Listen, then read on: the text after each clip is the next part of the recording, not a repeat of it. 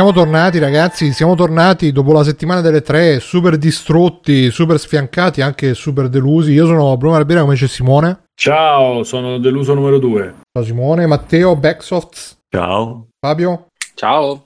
E che hai fatto Matteo? Che c'è? Che sfondo si è messo Matteo? È entrato il Mr. Robot. Il server room. E Fabio abbiamo detto, Alessio. Ciao, sono deluso numero 5 o 6, ho perso il conto. E Mirko. Ciao ragazzi, ciao a tutti. E Biggio non c'è perché non c'era Biggio che è in ferie, nella sua terra natia in Sardegna.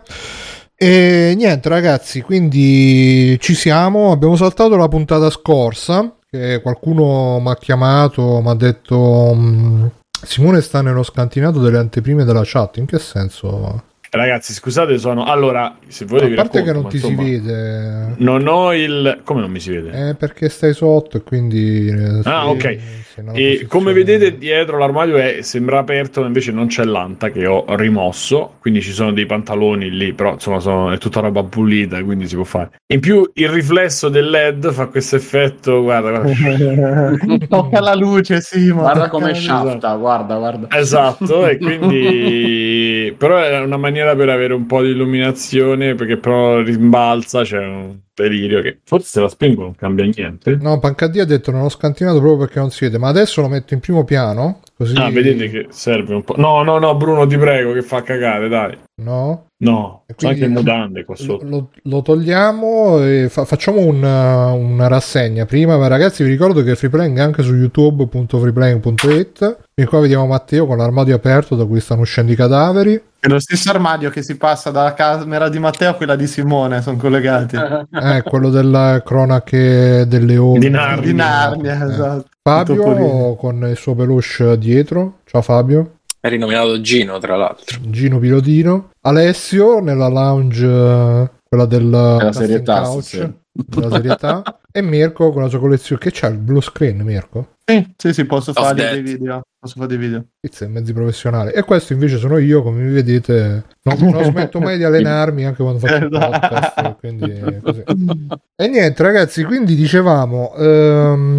È finito le tre e appunto la puntata scorsa non c'è stata perché abbiamo fatto, credo, adesso ve lo dico subito, vado su youtube.freeplaying.it, potete trovare sia le registrazioni proprio di Twitch, quindi pure con prepuntata tutto, solo che escono dopo, quindi abbonatevi a patreon.freeplaying.it per avere in super anteprima, super raw con tutti i prepuntata dove ci diciamo le cose zozze. E quindi ho fatto la playlist E3 2021 che sono 2 ore, 3 ore, 6 ore e 40, vabbè facciamo 7 ore, più 8:3 10 ore, 11 e mezza, 14 e mezza. Nel frattempo sto sentendo Alessio la casting couch, però mannaggia dicevamo 14 e mezzo, 15 e mezzo, anzi 16 e mezzo, 17 e mezzo, 18 ore totali più o meno di niente assoluto. No, ma infatti sono 18 ore di Mirko avvicina dal microfono, Simone si sente l'eco, poi Simone Fabio che dice no, i giochi giapponesi quando erano belli, poi non mi ricordo che cos'altro, però 18 ore, quindi ragazzi anche se non abbiamo fatto la puntata la settimana scorsa ci avete di che sentire, anche di che vedere volendo, perché tutto è in formato video. Tra l'altro per chi c'ha Android vi ricordo che potete usare YouTube, non lo voglio dire, però diciamo che ci sono modalità però per chi c'ha iPhone purtroppo vi tocca di vedervi per forza il come si chiama il video, a meno che non vi abbonatevi a YouTube e poi iscrivetevi al canale Free Playing e niente, quindi 18 ore di diretta appassionata e appassionante, non ci siamo, ma senza la puntata fuori di testa non ci siamo persi niente grazie al calendario. Ringraziamo ancora Mircotto e Gogul che ci hanno fatto 2 calendari con tutte le date diverse, però più o meno siamo riusciti a recuperare quelle che erano le robe importanti. Grazie anche a Geoff che è stato il nostro sempre ospite, Geoff Chili con quella nella notte direi sempre lui sempre. E niente, quindi ragazzi, ci siamo fatti queste 18 ore così di dirette contro... È venuto anche Mattia Traverso, grande anche Mattia Traverso, a farci compagnia. Ci siamo fatti queste ore di dirette contro dirette, però onestamente non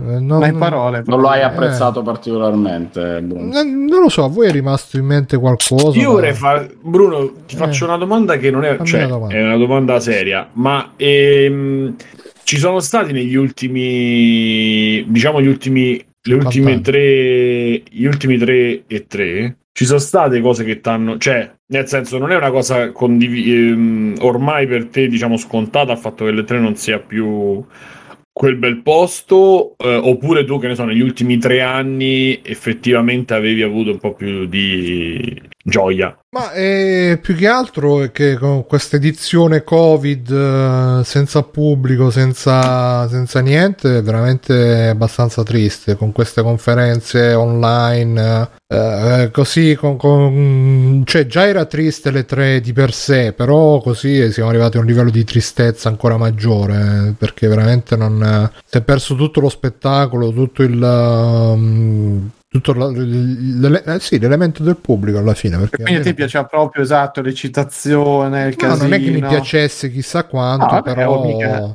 Okay. Senza, si sente la mancanza del pubblico che applaude, che fa e stai là a vedere i trailer, quello che presenta, quello che intervista, quello che qua, quello che là. Sono dei Nintendo Direct senza neanche lo stile di Nintendo, quindi sono abbastanza insipidi. No, gli ultimi E3 non mi ricordo niente onestamente, anche perché poi alla fine sono robe che secondo me ce le dimentichiamo appena. Quello del 2015 che ci ha consigliato Fabio sicuramente è quello che era rimasto più impresso, tra God of War, Shenmue, che cosa, Final Fantasy pure. Però per il resto no. Bellissimo Final Fantasy, vero Fabio? Beh, no, dopo vi parlerò del vero Final Fantasy presentato quest'anno. Vero Final Fantasy. E niente, comunque io mi ero segnato a questo proposito, se lo riesco a ritrovare qua tra questi muscoli oliati, eccolo qua. Ci ha fatto... innanzitutto non c'entra niente, faccio un'errata corrige, che 2 puntate fa, quindi 3 settimane fa, parlavamo della mod di Horizon Zero Dawn per fare Aloy più figa, più buona, come se fosse appena uscita. In realtà era uscita l'anno scorso tipo, e quindi abbiamo fatto tante polemiche per niente. No, in realtà il messaggio rimane, però ci tenevo di fare questa cosa perché Free Playing si distingue sempre per il fact checking.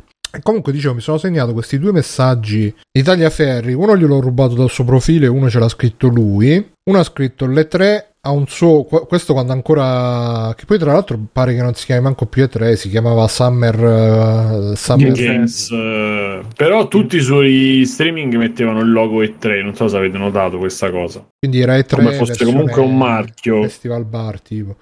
Tagliaferri ha scritto: la E3 ha un solo grandissimo problema, non riflette più l'industria, una specie di palla di vetro con la neve in cui il pubblico più tradizionalista e reazionario vuole continuare a vedere un mondo che non esiste più, con la realtà che è andata da tutt'altra parte. E poi nel secondo messaggio, che invece è in realtà era questo prima, con quando ancora era a bocce cioè quando ancora stavano facendo le conferenze, mentre questo l'ha fatto a bocce ferme, quello dove dici che è una roba del passato. Invece l'11 giugno aveva scritto: domanda, ti consideri un hardcore gamer e fanno un evento teoricamente dedicato a te con più di 38 giochi, ma di quello che vedi non ti piace quasi niente. A questo punto sei sicuro che l'evento fosse davvero dedicato a te? Ormai devi convenire che il mercato se n'è andato da un'altra parte e parla a persone molto diverse. La Summer Game Fest di ieri sera mi è sembrata rivolta più a quelli che passano le giornate a guardare Twitch e che concepiscono il videogioco solo come un'esperienza sociale, che al videogiocatore che si aspettava la trafila di AAA messi in bella mostra per farlo eccitare.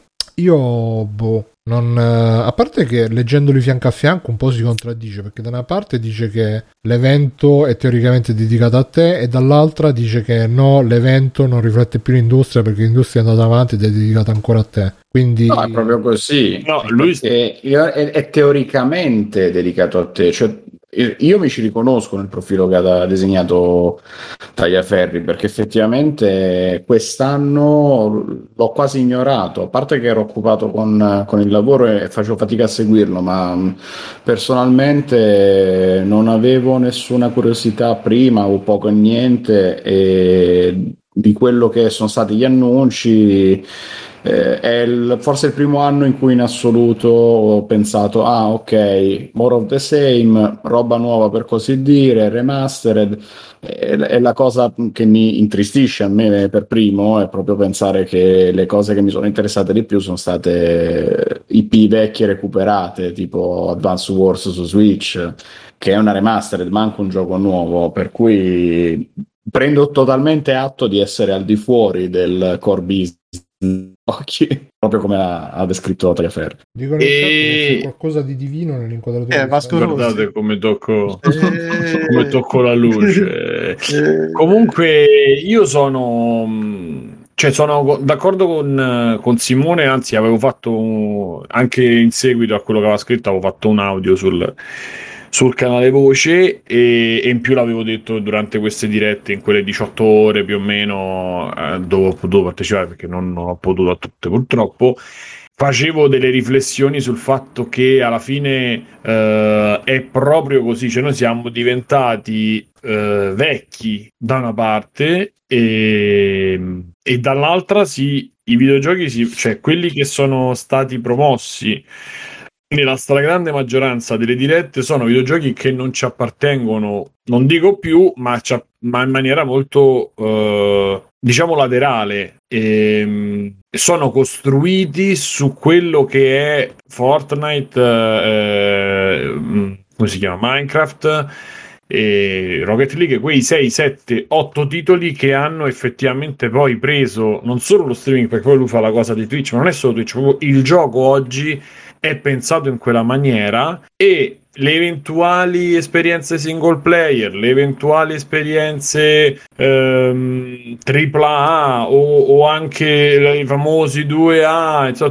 tutto quello di cui noi parliamo da 10 anni praticamente, è, se c'è,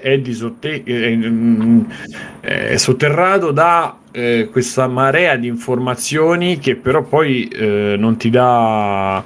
effettivamente non ti dà eccitazione. E in più secondo me c'è il nostro vecchio modo di pensare il videogioco, che era noi avevamo una sensazione di controllo. Non so se la rispecchiate, cioè se l'avete vissuta pure voi negli anni. Cioè, prima tu, bene o male, sapevi come era il mercato. Perché sulle console, tra i siti e prima ancora le riviste, dopo che avevi comprato 3 riviste, le notizie erano quelle più o meno. E più o meno era quello che usciva, cioè sai, E3, cioè. Dall'esplosione del mondo indie, e quindi dalla possibilità di farsi veramente il gioco in pochi e comunque provare a uscire, che sia su itch.io, che sia su Epic, sul Pass e tutte queste altre soluzioni, ormai c'è una marea di roba che non ti dà contezza. Cioè io continuo a vedere giochi che magari o mi ero completamente scordato oppure non avevo notato. Insomma, credo che ci sia una profonda metamorfosi che noi, in primis per un fatto di età e per un fatto di abitudine, non riusciamo a seguire, a stargli dietro in maniera soddisfacente. Credo sia un po' questo, mentre Alessio va via con il ventilatore, vola via. Ah, c'è un ventilatore adesso, cazzo. L'ho messo in modalità silenziosa addirittura. Il microfono lo sente meglio di me. Mi muto. Poi Ale, ma manco servisse il ventilatore, che fa un fresco. Oh. Che fresco. Ma io credo che lascia perdere. Se non lo fai girare, ma non è fisso o sta girando? Se lo tieni fermo, è andato a far giro in cucina. È fisso. Ah, yeah. Sì. E allora si sente perché dopo, all'inizio non si sentiva, dopo ha cominciato a rialzare un po' la sensibilità, forse. Vabbè, Mirko, tu che ne dici di queste 3? Sei rimasto soddisfatto? È dedicato ai vecchi, è dedicato ai giovani, i vecchi non si riconoscono più? Ma sì, sì e no, cioè nel senso, alla fine loro presentano i giochi, poi è chiaro che se il gusto, ma più che il gusto, se il mercato cambia, di conseguenza un evento simile attrae cioè un altro tipo di pubblico, però erano già anni, se non mi sbaglio, che si diceva che l'E3 era in crisi, che era insostenibile, che da molto prima del Covid e tutta questa situazione qui. Hanno presentato un cazzo alla fine, cioè... Di nuovo, di proprio rivoluzionario? Sì. No, non c'è stato. Ah, no, già, Far Cry, ha fatto vedere Far Cry. Però anche per quello lì, cioè, c'ha ragione nel senso Italia Ferri quando dice che alla fine non è che è cambiato così tanto, cioè se ti lamenti di quello che hanno presentato, che è la stessa roba che presentano ogni anno da un sacco di anni a questa parte, vuol dire che allora sei te quello sbagliato, non è l'evento, perché me sembra appunto che roba completamente nuova è sempre l'1% delle serie che continuano, remake, reboot, eccetera, per cui a fin dei conti a me, io alla fine quello che volevo ho avuto, cioè nel senso sì, nel senso a me quello che serviva è sapere che da qui a dicembre ogni mese avrò qualcosina da giocare, basta, sono contento, sono tranquillo, va bene così, cioè non... Ormai sarà che ne ho prese anche talmente tante di delusioni a livello videoludico che non gli do più sto peso, insomma, cioè non... Vabbè, Fabio? Guarda, io un po' io stavo parlando col microfono chiuso, scusate, interrompo un attimo, Mirko. Sì. Dal punto di vista personale, certo, io ho cercato, non lo so, penso che Simone parlasse un po' a tutta la generazione, non perché personalmente è più facile, no? È più facile perché uno guarda i propri gusti, tu dici io ho il pass e così, cioè da quel punto di vista anche io sono soddisfatto, perché io so che a meno che non succedano cose eclatanti, io a novembre dicembre mi impegnerò e mi comprerò probabilmente la Xbox con Game Pass e ho risolto. Cioè noi da questo evento, il discorso è noi da questo evento dobbiamo giudicare lo stato di salute di un'industria o cosa, cioè qual è il metodo di valutazione, perché è importante secondo me stabilirlo, se dobbiamo stabilire questo, quanto l'industria è sana eccetera, non è più l'industria di una volta, questo l'abbiamo capito. Però appunto cioè, la direzione è una direzione che è cambiata completamente anche rispetto a 5 anni fa. Esatto, cioè, questo... però già, ci vogliamo fare una domanda su questo, cioè ce la vogliamo fare, c'ha senso, se no cioè poi dopo uno dice pure la sua personale e sono d'accordo sul personale, sono d'accordo con te, però anche il tuo modo di fruirlo il gioco è diverso, perché tu hai detto una frase, cioè se ci pensi, no? 5 anni fa non avresti mai detto forse almeno c'ho 5 giochi, c'ho 5 allora, giochi. Beh, diciamo che 5 anni fa io comunque non è che ero uno che non era un Fabio che appena usciva un gioco lo compravo, non lo so, quasi mai stato, poi c'erano le mattate che facevo durante l'anno, ma erano molto rare comunque, erano diversi anni, io già con la generazione PlayStation 4 aspettavo tranquillamente un gioco, a parte ecco Destiny era l'unico che veramente mi ha fatto sì, no, non è che so completamente immune a questa cosa,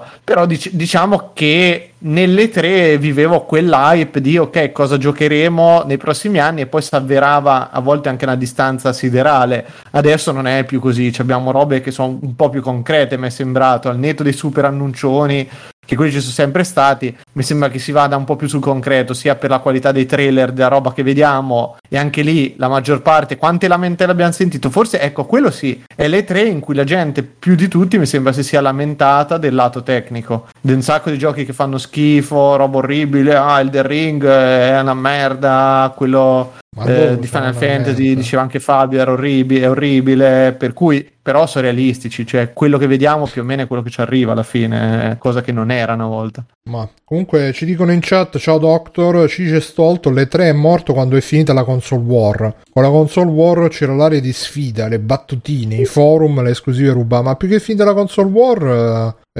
con l'assenza di Sony quest'anno non c'è stata, cioè non è che è finita la console war c'è ancora e noi la combattiamo tutti i giorni, siamo in prima comunque linea tutti i giorni. Non so se l'aveva detto Fabio, ma io condivido con lui l'idea che è un po' da stronzi da parte di Sony, è stata una scelta un po' del cazzo, non so se lo diceva quella di... Grazie Doc, di non partecipare e fa questo atteggiamento di merda. No, non ero io. Ah, ok. Perché secondo me blocchi anche tante cose, tipo appunto un Final Fantasy 16 o altri giochi che magari stanno in esclusiva anche solo temporale o no. Vabbè, PlayStation loro fanno i loro interessi, cioè che cazzo gliene frega loro di... No, sì, con l'utente sicuramente. Vabbè, la mia io mica so Gesù, cioè nel senso chiaro, però questa è luce che è un po' suggestiva oggi. Però dico, non ancora per il momento. Esatto, ci stiamo lavorando. Dico, è chiaro che poi alla fine come utente finale perde lo spettacolo, è chiaro, no? E perde anche come comunicazione, certo. Tutto, cioè alla fine se tu fai però adesso c'è molto, che comunque hai celebrato perché vi siete tutti fatti i pompini, Microsoft, tutte le foto, tutti insieme, Spencer, Sean Layden e Coso e Ivana, tutti amici del cuore, facciamo la pena, adesso state a casa, giocate ai videogiochi perché e poi dopo nel momento più alto tu fai un cazzo e ci hai fatto vedere Ratchet e Clank, cioè capito? Per quello lo dico. Poi però così adesso c'è molto più hype per lo State of Play. Quando sarà lo State of Play? L'hanno già annunciato? Non l'avevano già annunciato che sarebbe stato tipo un mese, tra un mese. Secondo me ipotizzava che sarebbe stato a breve, anche per questa storia del gioco misterioso, se Silent Hill o meno Abandoned. Ma non erano tutte una puttanata, non è già uscito tutta una puttanata. Probabilmente una puttanata, ma è l'unica cosa interessante che è successa sta settimana. Comunque, Fabio, scusa che ti ho interrotto, stavi dicendo qualcosa. No, dicevo, a livello personale no, io non sono soddisfatto. A livello del mercato sono d'accordo con Simone e Simone, cioè che secondo me vive un po' di un dualismo sto evento, nel senso che non è indirizzato a noi. Ale, devi abbassare la sensibilità. Ecco. Sembra che non sia indirizzato a noi da quello che abbiamo visto, però in fin dei conti è indirizzato a noi perché probabilmente solo noi ce lo vediamo, cioè noi come inteso come videogiocatori appassionati, no? Cioè il giocatore di COD Warzone di certo non si vede tutte le conferenze delle E3 perché non gliene può fregare meno e quindi vive un po' secondo me di questa schizofrenia, cioè di rivolgersi a un mercato che probabilmente era perché è l'unico di cui hanno i materiali pronti, perché ci vuole ben poco, so comunque aggiornamenti che avrebbero fatto e quindi la fatica è zero, no? Cioè tu mostri un aggiornamento che tanto sarebbe uscito lo stesso, ti riempi il tuo show e non devi far vedere niente di nuovo a livello concreto di robe nuove che non hai mai annunciato. Detto questo, se anche fosse che è cambiato il target dello spettacolo, io però mi chiedo perché non si legge nessuno che sia soddisfatto comunque dello spettacolo, perché se chiaramente se non si rivolge a noi ma si rivolge a un altro tipo di pubblico dovresti leggere che quell'altro tipo di pubblico però è soddisfatto. Italia Ferri ha scritto prima che si rivolge a un altro tipo di pubblico, poi dopo alla fine ha detto il problema è che si rivolge ancora al pubblico vecchio, quindi c'è un po' di... sì, è quello che dico io, no? Cioè, è proprio sì, è proprio una contraddizione da chi ti rivolge, cosa fai vedere, anche perché di nuovo ci dovrebbe essere un pubblico che dice no ragazzi a me tutto sommato mi piace perché a me sparare zombie con 3 amici mi diverte, quindi sono contento che ci stanno 46 giochi tutti uguali in cui si spara i zombie in 4. Ma io sto pubblico non l'ho letto. Non c'ho solo la mia bolla. La nostra bolla, no? No, perché io giro comunque, leggo i forum. C'ho un sacco di persone che mi hanno aggiunto su Facebook perché mi hanno visto qua, là, su Free Play. Ne leggo un paio italiani, tipo? Sia quello di Spazio Games sia quello di Every Eye, insomma quelli due più grandi che abbiamo in Italia, quindi comunque anche lì il pubblico è abbastanza eterogeneo, no? C'è quello là che gioca a Genshin Impact e c'è quello che è più hardcore gamer e nessuno però è soddisfatto da questo tipo di spettacolo qua. Comunque nessuno mi ha fatto ancora un'osservazione che ho messo le nostre dirette delle 3 all'interno della diretta nostra di adesso. La settimana prossima ecco perché leggevo la chat e non capivo. La settimana prossima metterò questa diretta all'interno della diretta nuova e così via, sarà la nuova il nuovo esperimento artistico dell'artista precedentemente noto come Free Playing. Ma comunque Matteo, tu che ne dici di queste 3? Ti soddisfatto? Matteo secondo me è gasatissimo nelle 3, guarda sta nello spazio, dove sta? Dove stai Matteo? Questa è la mia nuova cameretta. Cazzo di cameretta. Vediamola bene. Ma che no, sto usando Nvidia Broadcast. Pizza. Matteo, quanto paghi d'affitto questa casa? Vabbè, Matteo, ti è piaciuto le tre? No. Ecco. Vuoi espandere il concetto? No, sì. Ero già partito col fatto che quest'anno proprio non ti sarebbe piaciuto, no, anche no, non c'era, non avevano, non c'era l'attesa delle tre come anni passati, tipo cavolo cosa presenteranno quest'anno, mio Dio. Questo pensi che dipende da te, esatto, cioè sei tu che non c'è più sta cosa o è per a seguito proprio dei titoli? No, penso dipende da me. Poi vabbè, ho guardato anche le conferenze, la maggior parte era tutta roba che già si sapeva, tranne qualcosa, ma secondo me rimango sempre la stessa opinione che c'è ancora gli strascichi del Covid e parecchie cose sono state rimandate. Sì, infatti anche secondo me è quella la cosa, perché comunque noi, cioè, stiamo parlando come se fosse stato un anno come tutti gli altri, invece c'è la PlayStation 5 che ancora non si trova da nessuna parte. Prima su Telegram ci ha postato Philip la cosa che da Walmart vendono le PlayStation 5 a €1.000 perché, a $1.000 perché sono importate dal Giappone addirittura. Ah, tu ci credi? Ah, magari sono importate dagli scalper, perché pure in Giappone pare che non ci siano, e quindi abbiamo questa PlayStation 5 che non si trova, e Sony da che aveva detto, cioè ultimamente è uscita la notizia che Sony ha detto che PlayStation 4 sarà ancora centrale nelle strategie dell'azienda ancora per un bel po'. E poi vabbè, Xbox One X c'è, però Microsoft non è mai stata più di tanto spettacolare dal punto di vista delle tre. Sì, quest'anno che hanno fatto vedere Forza, che era più vero del vero, e poi cos'altro hanno fatto vedere? Sea of Thieves, quello con Johnny Depp. Però vi faccio una domanda: dal momento in cui tu non hai nulla da mostrare, ha veramente senso fare la conferenza che sai che ti spargeranno merda addosso? Secondo me comunque è un'occasione per avere visibilità, c'è il rituale, e poi forse è anche una roba, no? Mi si nota di più se ci vado o se non ci vado, perché se adesso, cioè, Sony ha fatto la furbata di non esserci, così almeno io personalmente penso, questi stanno aspettando perché vogliono fare la conferenza loro, faranno vedere God of War 2, faranno vedere il gioco misterioso del mistero, eccetera eccetera. Però se Microsoft non ci fosse stata, il commento sarebbe stato sicuramente ma quindi Microsoft non c'aveva niente da far vedere. Ma Microsoft è l'unica che c'aveva qualcosa da far vedere, però cioè voglio dire, Namco Bandai c'è davvero bisogno di farla, a parte che ce l'aveva roba da far vedere, e vabbè, mettiamo caso che ci avesse avuto solo, come si chiama lì, quello di Until Dawn, il gioco lì con le scelte di Until Dawn, il 3, Man of Medan, c'ha davvero senso fare la conferenza solo con quello? No. Quello io mi chiedo. E poi c'è stata una conferenza che noi fortunatamente abbiamo saltato, che è stata proprio una call su Zoom dove parlavano del Take-Two, era giusto? Take-Two, sì, bravo, che parlavano del tu, dell'industria. Sì, loro parlavano. No, parlavano del, come si dice, l'uguaglianza, dell'egalitarismo all'interno dell'industria, che per carità, temi super, però ne fa una conferenza di un'ora alle tre dove parla di sta cosa, cioè pure Devolver ha fatto il solito è stata carina quella di Devolver, sì, però poi i giochi non c'avevano un cazzo. Oppure quella al Summer Game Fest che ha aperto, no? Cioè fa 1:40 così, di cui veramente tu grosso c'hai 2 annunci e poi qualcosina, sì, ma ci riempi un'ora.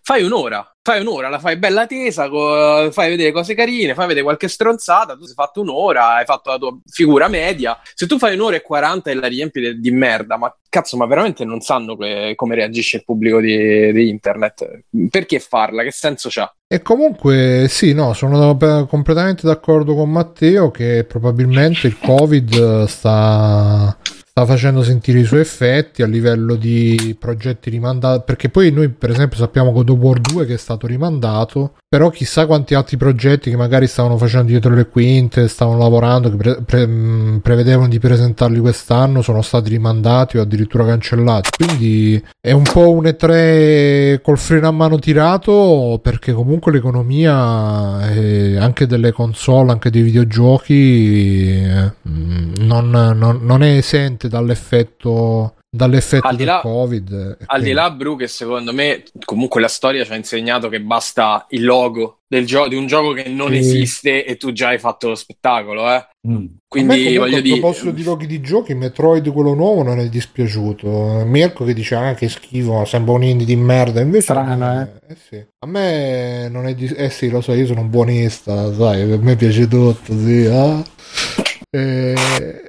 boh, non, cioè tu che volevi Metroid? No, io ho detto che io sono fermamente d'accordo con sia quello che avevamo detto in diretta mentre guardavamo sta cosa e che diceva la nostra chat, ma sia anche il venerdì scorso ne hanno parlato i ragazzi di NG Plus, che secondo me presentarlo così e vederlo in quella maniera non è un gioco che si eleva oltre la qualità classica di un Hollow Knight, dei vari Metroidvania, no, è quello, è un gioco da 20 euro. Mirko, ma tu quali Metroid hai giocato? Io Metroid sono rimasto, te l'ho detto, ho capito, ma non puoi fare un discorso di un gioco di 15-20 anni fa, Simo. Te devi paragonarlo con quello che è il mercato. Io l'ultimo Metroid, ti ho detto, era quello lì sul Game Boy Advance, che non mi ricordo.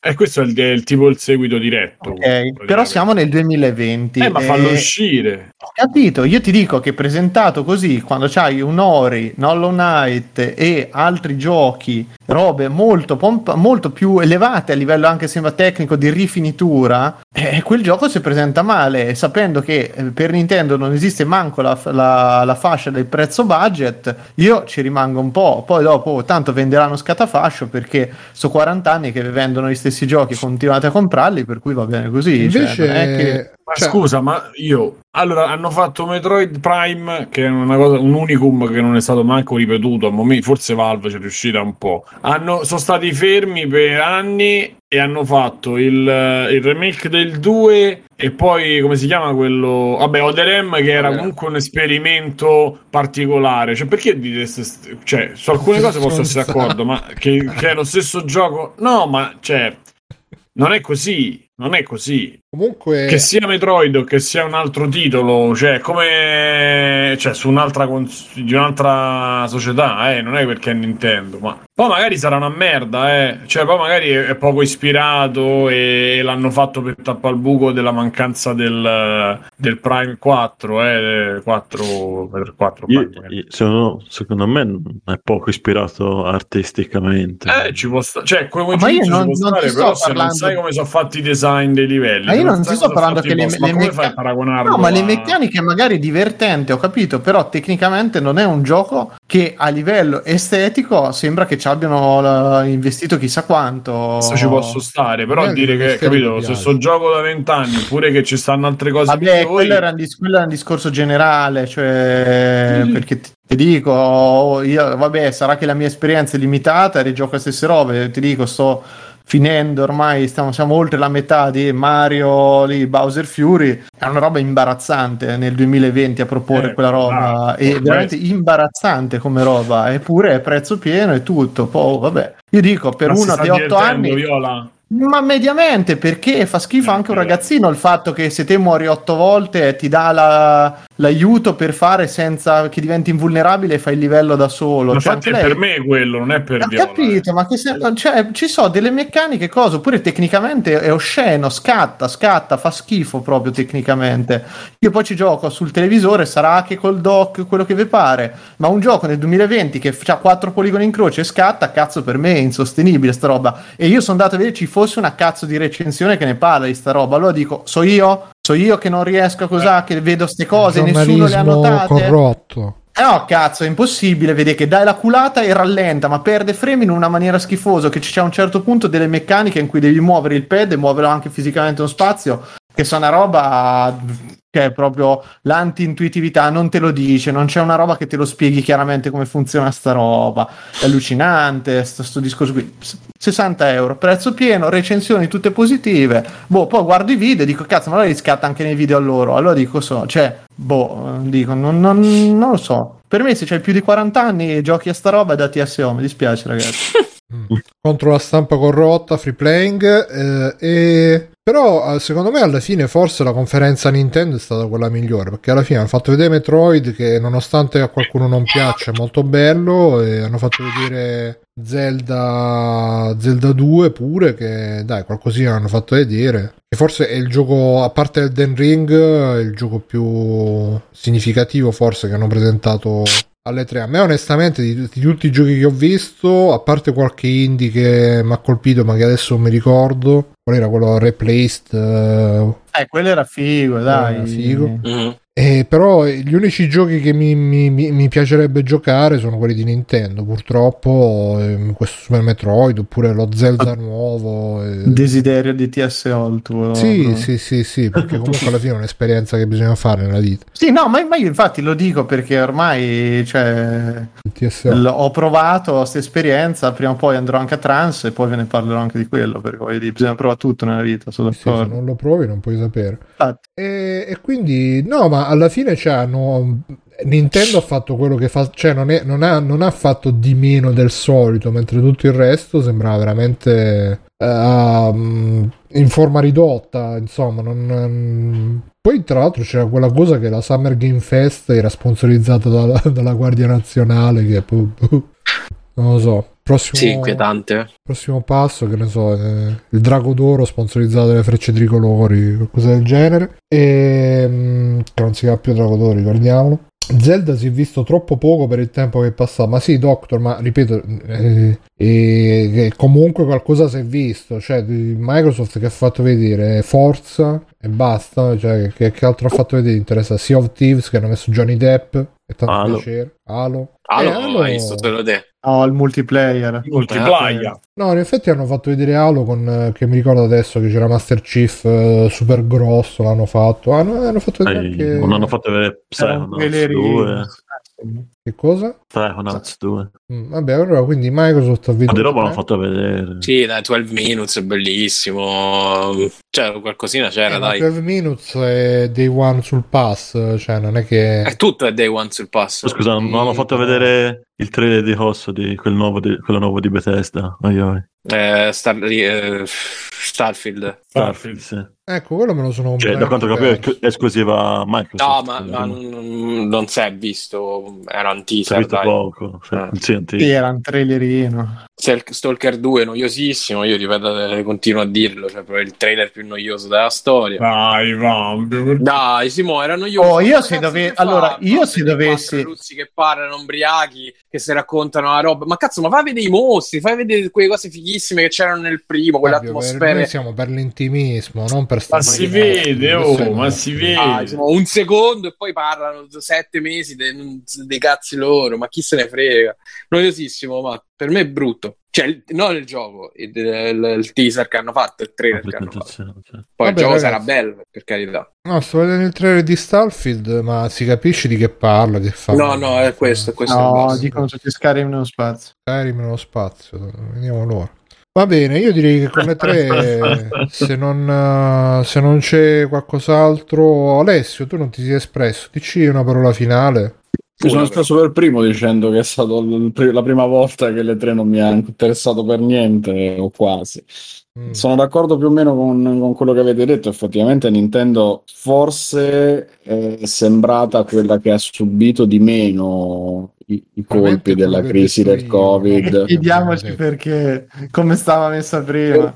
Perché Nintendo probabilmente, facendo sempre questo gioco un po' a parte, è effettivamente sempre per cazzi suoi, e quindi avendo progetti più piccoli dove investe meno, non lo so, subisce. Scusa, mo tu me devi spiegare come si fa a prendere Advance Wars, che era bello in culo 10 anni fa, e fa quella roba così terrificante che hanno fatto vedere, sembra un gioco mobile, e venderlo a €60. Lo so, cioè, quella è la roba che fa incazzare pure me, perché da una parte io giusto la settimana prima ero lì a dire cazzo, ma si sono dimenticati di avere quell'IP che mi ha consumato centinaia di ore su Advance e su DS. E l'hanno tirato fuori, ma l'hanno tirato fuori veramente, gli hanno dato 50 yen a qualcuno per fare i modelli 3D. Terribile. E io ho lo stesso problema con Metroid, che per quanto sia felicissimo di un nuovo episodio in 2D, addirittura ambientarlo dopo Metroid Fusion, che per chi non l'ha seguito era praticamente il finale della serie, il finale totale, tutti gli altri sono prequel eccetera, ed era anche molto dark, molto cattivo come finale per una serie Nintendo. Vediamo dove andranno, però condivido con me perdeva l'autobus alla fine, Samus. No, è che lei si ribellava alla federazione, sarebbe stata processata, forse incarcerata, forse uccisa, e dava a intendere che il finale era abbastanza cupo. Ed era figo, cioè, mai vista una roba del genere in Nintendo, no? Per cui era molto bello. Adesso chiamarlo Metroid 5 mi fa temere che andrà tutto all'acqua di rose. Ma vabbè, non è che pretendo chissà che narrativamente. Non si è capita quella cosa comunque. Che cosa? Quel Metroid 5. Ah, perché c'era scritto Metroid 5. Solo... Sì, c'è solo il numerino, ma non si sa bene...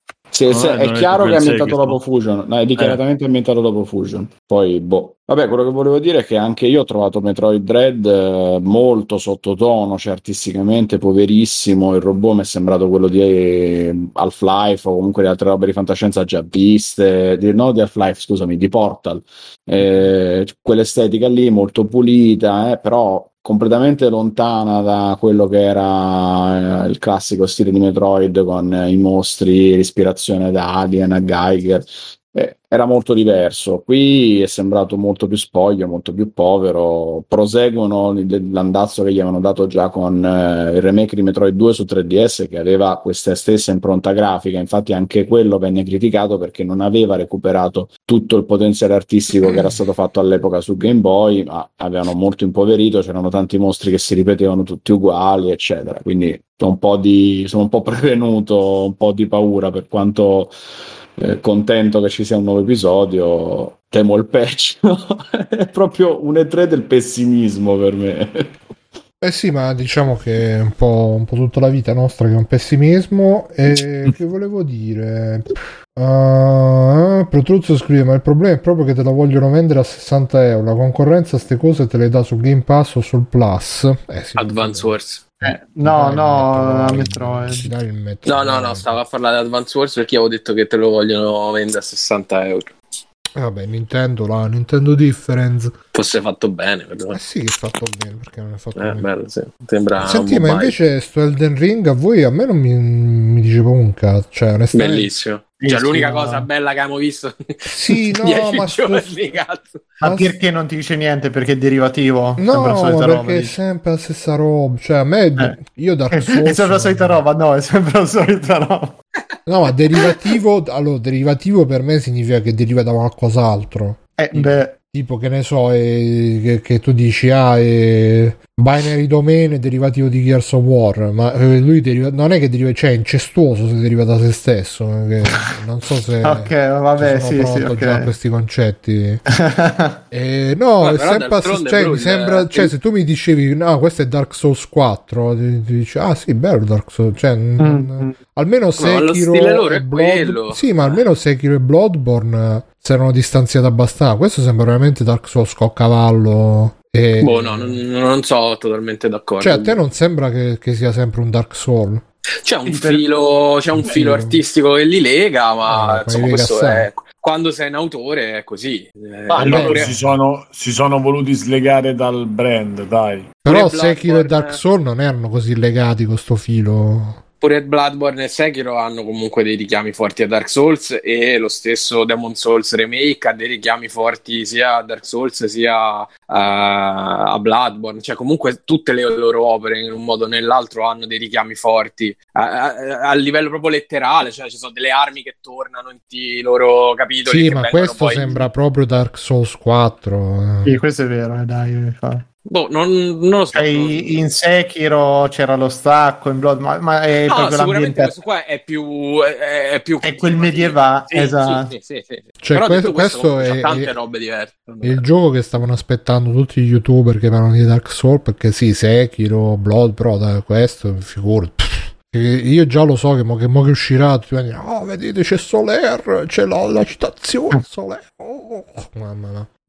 Va bene. Allora, e questo mi permette di riallacciarmi alla risposta che daremo alla domanda che ci ha fatto un nostro... ci ha fatto un nostro ascoltatore, ci ha fatto una domanda per la puntata. Ragazzi, vi ricordo che se volete fare domande a cui rispondiamo in puntata, telegramvoce.freeplay e telegramvoce.freeplay.it, vediamo un po', sì, brunob.com, telegramvoce.freeplay.it, andate nel nostro canale vocale, che praticamente è come se fosse un podcast in più, un podcast in continua espansione, in continuo progresso, e potete anche lasciarci degli audio, massimo un minuto. In questo il nostro ascoltatore è stato bravissimo, Fiordo Canadese, massimo un minuto, e noi li facciamo sentire in puntata. Adesso il tempo che lo ritrovo, 3, 2, 1, eccolo qua, sentite tutti, cliccate sulla mia finestra se non l'avete già fatto, se no voi non lo sentite. Vediamo un po', l'audio sta a posto, che se no non lo trovo più. Ecco qua, grandi mezzi terreni.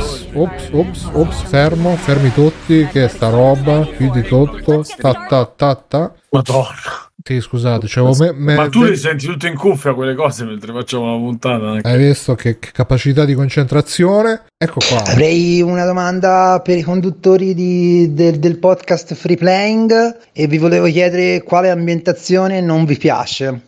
Cioè, nel senso, quale, se un'opera ambientata in un certo tipo di ambientazione voi storcete il naso o non l'affrontate, o l'affrontate con un po' di pregiudizio, un po' controvoglia. Normalmente si parla di qualsiasi opera, dal videogioco al fumetto, al libro, al film, eccetera, fino alla scultura. E per esempio, per fare un esempio, io il Giappone feudale, se non si menano, cioè nel senso proprio l'ambientazione di quelle case e di quei vestiti lì di tutti truccati, le geishe vestiti con quei vestitoni, insomma, proprio mi annoia terribilmente tutto quell'immaginario. Grazie per la risposta in anticipo. Prego. Fabio, che ne dici di questa cosa che odia il Giappone quando non ci si mena? Dove non si mena? Infatti, è difficile che trovi una roba sul Giappone in cui non si mena. Stanno tutti in Giappone. Stanno sempre a menare, infatti. Boh. Devo rispondere io? Sì, no, volevo rispondere io. A me il fantasy, qualsiasi gioco c'è l'ambientazione fantasy, ma hanno rotto i coglioni. Pure sto Dark Souls, Elden Ring, Elder Souls, veramente rotto i coglioni. Basta, se vede un altro gioco che ha l'ambientazione un medioevo cupo, con le vecchie, le sacerdotesse, boh, mamma. Beh, si vedeva la vecchia nel trailer, no? Doctor, finché è fatto bene non è un problema l'ambientazione. Sì, no, ma guarda, per esempio il Signore degli Anelli è fatto benissimo, ma per me è come se mi dicessi quell'ambientazione là, è come se mi dicessi, oh, l'avete visto il film dei puffi, è fatto benissimo, sì, ma sono sempre i puffi, quindi a me quindi veramente per me il fantasy è una roba, pure Skyrim, mamma mia, mi sto vedendo un video, anzi una serie di video da un'ora ciascuno di Never Knows Best, ve lo consiglio come youtuber, ma a me veramente l'ambientazione fantasy non ce la posso fare, ragazzi, però Knights of the Round e gli altri giochi di Capcom, però già Dungeons and Dragons, Shadow of Mistara, già io già che vedo Dungeons and Dragons è proprio una roba non ce la faccio, però così, vabbè. Fabio, dicevi a te quale ambientazione non piace? Guarda, io il fantasy non è che lo amo tantissimo, però io tutti i fantasy. No, però diciamo dall'altra parte dello spettro la fantascienza, quella alta, proprio da space opera con le astronavi, i pianeti, non la amo troppo. Ma quella alta sarebbe quella alla Star Trek, dici? Sì, quel tipo di fantascienza là non mi piace moltissimo. In generale proprio, né nei film né nei videogiochi. E vabbè, Simone? Allora, onestamente non lo so, perché devo capire se è come me lo rendi, cioè perché potrebbe essere anche appunto il medievale oppure il futuro. Diciamo che mediamente il futuristico è tutta la roba cyberpunk, quella che abbiamo visto fino a Cyberpunk, perché Cyberpunk invece era bello, mi convince o non mi convince, però è una cazzata perché poi Gemini 2 era bello, cioè mi piaceva, e quindi onestamente non te lo so dire. Ci dovrei veramente riflettere un po' di più, quindi finisci il giro se mi viene in mente qualcosa. Ok. Mirko? Allora, io ti direi, devo fare una distinzione perché purtroppo da questo discorso non riesco a escludere il fatto lavorativo e a livello, cioè, di disegno il fantasy per me è quello che il più delle volte mi mette in crisi, perché fondamentalmente c'è una parte di fantasy che è troppo codificata, che è un po' quella che dicevi te, cioè quella classica, l'orco, il drago, il cavaliere un certo tipo, cioè penso che sono robe talmente codificate da quel punto di vista che provare a inventarsi qualcosa di nuovo è ormai bene o male impossibile. Infatti pure col gioco che ho finito di cioè che ho disegnato stanno è stato un delirio allucinante. Diciamo il gioco. Sì, vabbè, marchetta. Adesso facciamo marchetta così, sì, vabbè. Sì. E allora ragazzi, se andate nei negozi, in tutti i negozi, non so, di giochi da tavola eccetera, c'è Kids and Legend si chiama, che è un gioco che è pensato per chi, ragazzini soprattutto, ma più che altro famiglie, o se avete fratelli, robe varie, non avete mai giocato a un gioco di ruolo, volete una sfida semplificata, ma non vuol dire idiota come ha scritto qualche coglione sulla nostra chat, che questa è la cosa orribile perché se non impari 48 manuali, no, è pensato semplicemente per dei ragazzini, che anche fatto in collaborazione con diverse persone, pensando che magari 800 calcoli a uno di 9 anni gli fanno passare la voglia di giocare, per cui è stato semplificato tutto il sistema. Anche in più è pensato uno di 39 se sì. No, secondo me certi che quelli di cui parlo io non ci riuscirebbero comunque a giocarci. E no, è semplificato in un sacco di parti. In più è pensato proprio con in mente tutti quei ragazzi che hanno discalculia, disgrafia, eccetera, per cui dovrebbero riuscire a giocarsi. E niente, io non sono divertito molto a disegnarlo, perché prima volta in vita mia che fondamentalmente ho potuto fare veramente come mi pare, però in un contesto che è quello fantasy abbastanza tosto. E niente, sta di fatto che comunque Asmodee, perché il publisher in Italia di Dungeons and Dragons, l'ha preso e lo ha distribuito nei negozi, quindi dal 18 lo trovate nei negozi. E per me comunque il fantasy rimane uno dei generi che mi... Dal 18 luglio? 18 giugno, è uscito 3 giorni fa. È già uscito, dai. È già uscito. E penso che lo trovate anche tranquillamente online. Non credo ci sia su Amazon, però ancora, vi dico la verità, non penso ci sia finito. Ecco, come rovinarli. Lo so, perché... Poi passa a Dungeons and Dragons. È un attimo che sbagli, attimo. Sì. Poi non so più. Quindi e niente, e però lato visivo, proprio il genere che non mi piace, che mi rompe i coglioni più delle volte, è il fantasy. E sì, buonanotte, il fantasy e l'horror, perché no, c'è su Amazon, attenzione, lo trovate, invece c'è anche su Amazon Kids and Legends di Asmodee. E no, è l'horror perché le volte in cui lo riescono a sfruttare veramente bene sono pochissime, come parlavo con Simone l'altra sera, cioè un conte The Witch che proprio ti crea atmosfera, ti lascia lì, un conto i 180 miliardi di orrazzi col mostro che sputa in telecamera, o quello che quando gli accendi la luce ti sposta le robe, e il più delle volte ti trovo molto patetici e piuttosto proprio deludenti, per cui c'ho sempre un po' di riserve nell'approcciarmici. Ok, va bene. Matteo? Ambientazioni non penso ci abbiano, piacciono tutti, più che altro come vengono rappresentate.